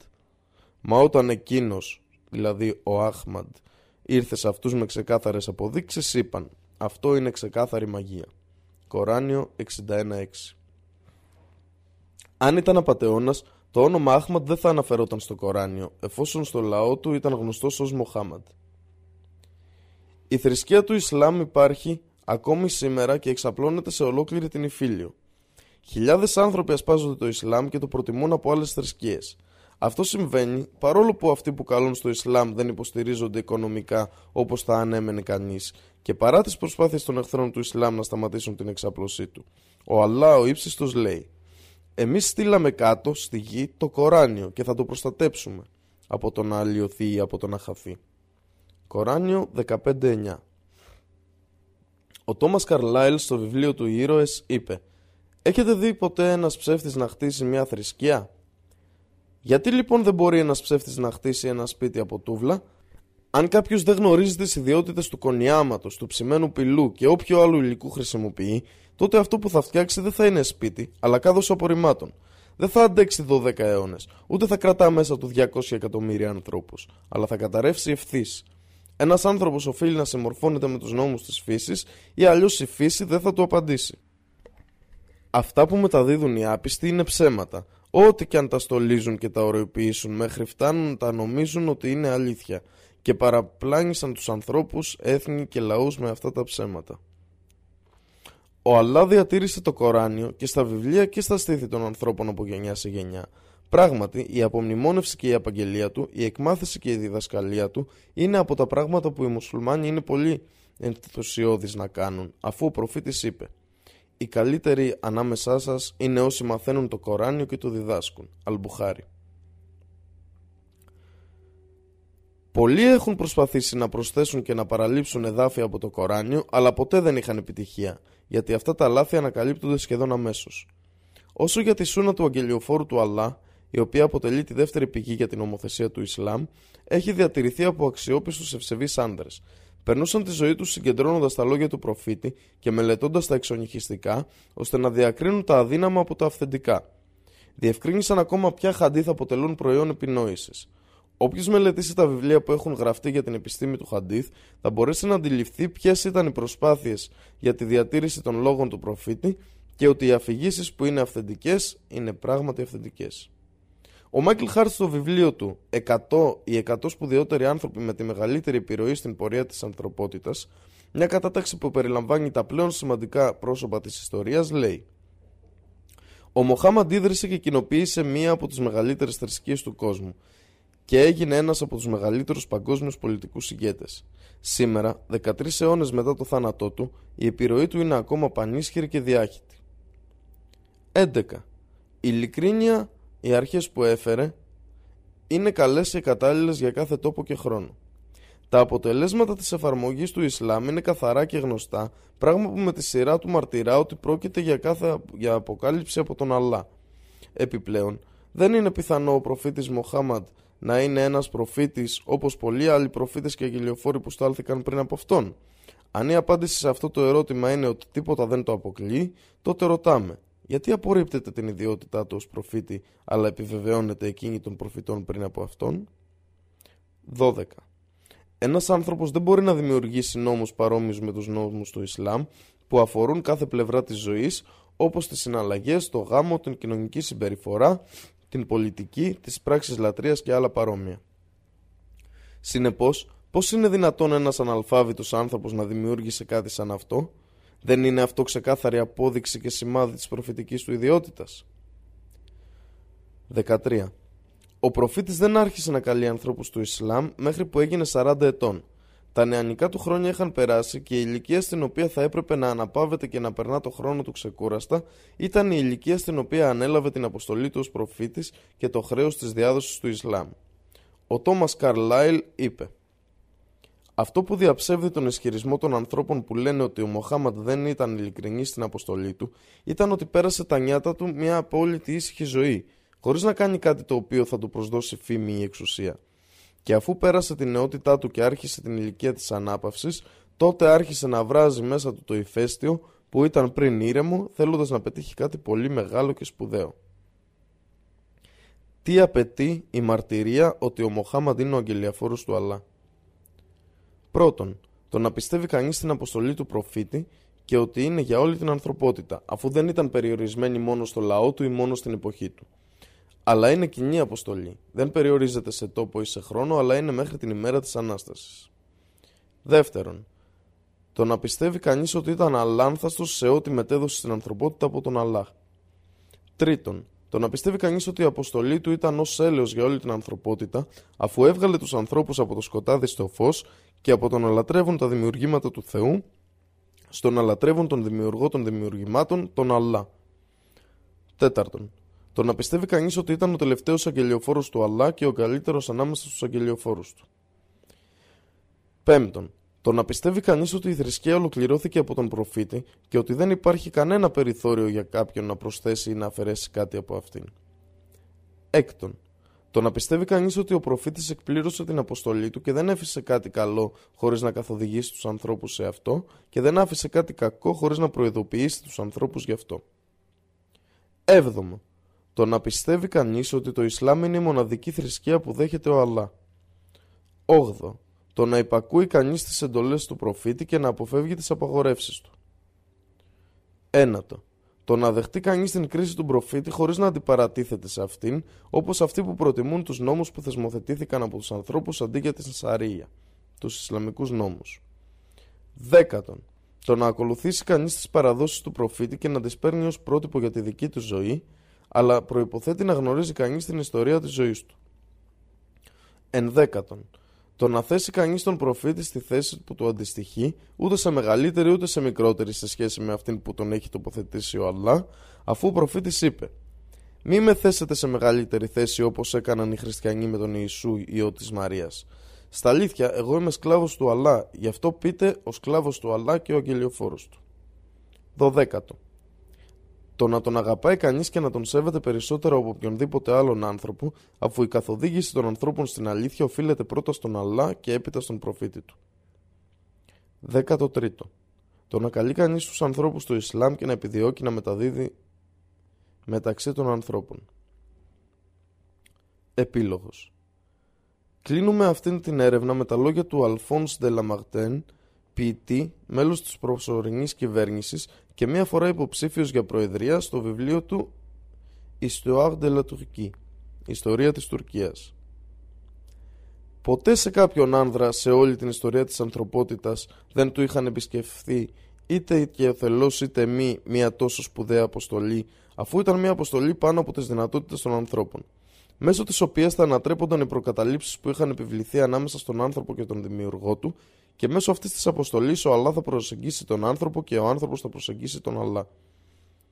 Να αποκαταστήσει την ορθολογική και ιερή ιδέα της θεότητας, αφού πριν ήταν μέσα στο χάος των υλικών και παραμορφωμένων θεών της ιδεολολατρεία. Ποτέ ένας άνδρας δεν ανέλαβε ένα έργο που να ξεπερνά τόσο την ανθρώπινη δύναμη, με τόσο αδύναμα μέσα, γιατί εκείνος, ο Μοχάμαντ, δεν είχε κατά τη σύλληψη, καθώς επίσης και κατά την εκτέλεση αυτού του μεγάλου σχεδίου, κανένα άλλο μέσο παρά μόνο τον εαυτό του και καμία άλλη βοήθεια παρά μόνο ελάχιστους ανθρώπους που ζούσαν σε μια γωνιά της έρημου. Τέλος, ποτέ ένας άνδρας δεν πέτυχε μια τόσο μεγάλη και διαρκή επανάσταση στον κόσμο, γιατί σε λιγότερο από δύο χρόνια από την εμφάνιση του Ισλάμ κυριάρχησε σε όλη την Αραβία και κατέκτησε στο όνομα του Αλλά την Περσία, το Χορασάν, την Τρανσοξανία, τη Δυτική Ινδία, τη Συρία, την Αίγυπτο, την Αβυσσινία, όλη τη γνωστή Ήπειρο της Βόρειας Αφρικής, τα πορυλιάριθμα νησιά της Μεσογείου, την Ισπανία και μέρος της Γαλλίας. Αν το μεγαλείο του σκοπού, η μικρότητα των μέσων και τα εκπληκτικά αποτελέσματα είναι τα τρία κριτήρια της ανθρώπινης μεγαλοφυΐας, ποιος θα τολμούσε να συγκρίνει οποιονδήποτε μεγάλο άντρα στην ιστορία με τον Μοχάμαντ; Οι πιο φημισμένοι άνδρες δημιούργησαν μόνο όπλα, νόμους και αυτοκρατορίες ίδρυσαν, αν όχι εντελώς τίποτα, τίποτα παραπάνω από υλικέ δυνάμεις, τις οποίες συχνά έβλεπαν να καταραίουν μπροστά στα μάτια τους. Αυτός ο άνδρας δεν κίνησε απλά στρατούς, νομοθεσίες, αυτοκρατορίες, ανθρώπους, δυναστείες, αλλά εκατομμύρια ανθρώπους από το 1 τρίτο του τότε κατοικημένου κόσμου. Και πέρα από αυτό, κίνησε τους θεούς, τις θρησκείες, τις ιδέες, τις δοξασίες και τις ψυχές, σύμφωνα με την καθοδήγηση του Κορανίου, κάθε εδάφιο του οποίου έχει γίνει νόμος.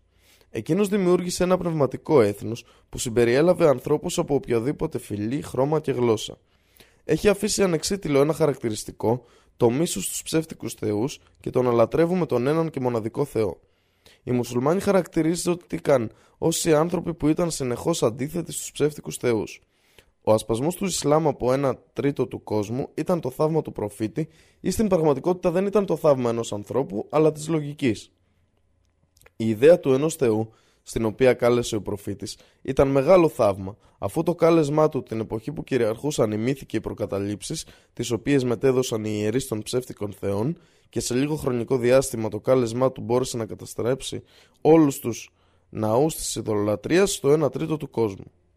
Στα αλήθεια, η ζωή του, ο τρόπος σκέψης του για την ύπαρξη του σύμπαντος και κάθε αντικειμένου που το περικλείει, η ηρωική του στάση απέναντι στις προκαταλήψεις που είχε ο λαός του η τόλμη του να αντιστέκεται στην οργή των πολυθεϊστών, το σθένος του για τη σωματική και την πνευματική βλάβη που υπέστη για 15 χρόνια στη Μέκα μέχρι που κόντεψε να γίνει θύμα, αλλά παρόλα αυτά επέμενε να μεταδίδει το κάλεσμα στο Ισλάμ, και η μάχη που έδινε ενάντια στη διαφορά των ηθικών, η βαθιά του πίστη στην επίτευξη της επιτυχίας, η ηρεμία του στις δύσκολες στιγμές που περνούσε, η ταπεινότητά του όταν έφτανε στην επιτυχία, οι διαρκείς προσευχές του και οι επικλήσεις του στον Αλλά, Όλα αυτά τα παραπάνω μαρτυρούν ότι δεν είμαστε απέναντι σε κάποιον ψεύτη, αλλά είμαστε απέναντι σε μια σταθερή πίστη που του έδωσε δύναμη ώστε να ιδρύσει αυτή τη θρησκεία. Ήταν φιλόσοφος, ρήτορας, απόστολος, νομοθέτης, στοχαστής, πολεμιστής, ιδρυτής μιας θρησκείας, βαπτισμένη στη λογική και λατρεία χωρίς αγάλματα ή σύμβολα. Αυτός είναι ο Μοχάμαντ. Αν λοιπόν λάβουμε υπόψη όλα τα μεγέθη με τα οποία μπορεί να μετρηθεί το μεγαλείο του ανθρώπου, θα μπορούσαμε σε αυτό το σημείο να ρωτήσουμε αν υπάρχει κανείς άνδρας σπουδαιότερος από το Μοχάμαντ. Στα αλήθεια, ο προφήτη του Αλλά, παραδέχομαι ότι δεν σου έδωσα ό,τι πραγματικά αξίζεις μέσω από αυτού του συνοπτικού εγχειριδίου και ελπίζω από τον Αλλά να κάνει αυτό το εγχειρίδιο λόγο για να διορθωθούν οι ψεύτικοι ισχυρισμοί που έχουν να κάνουν με την προσωπικότητα του προφήτη. Ας αφήσουμε την εποχή της μίμησης και την τυφλή ακολούθηση των προγόνων μας που δεν είναι χτισμένη πάνω σε καμία γνώση Ας ξεκινήσουμε να βασιζόμαστε σε γνώση και έρευνα και σκέψη του τι θέλουμε να πιστέψουμε και τι θέλουμε να κάνουμε.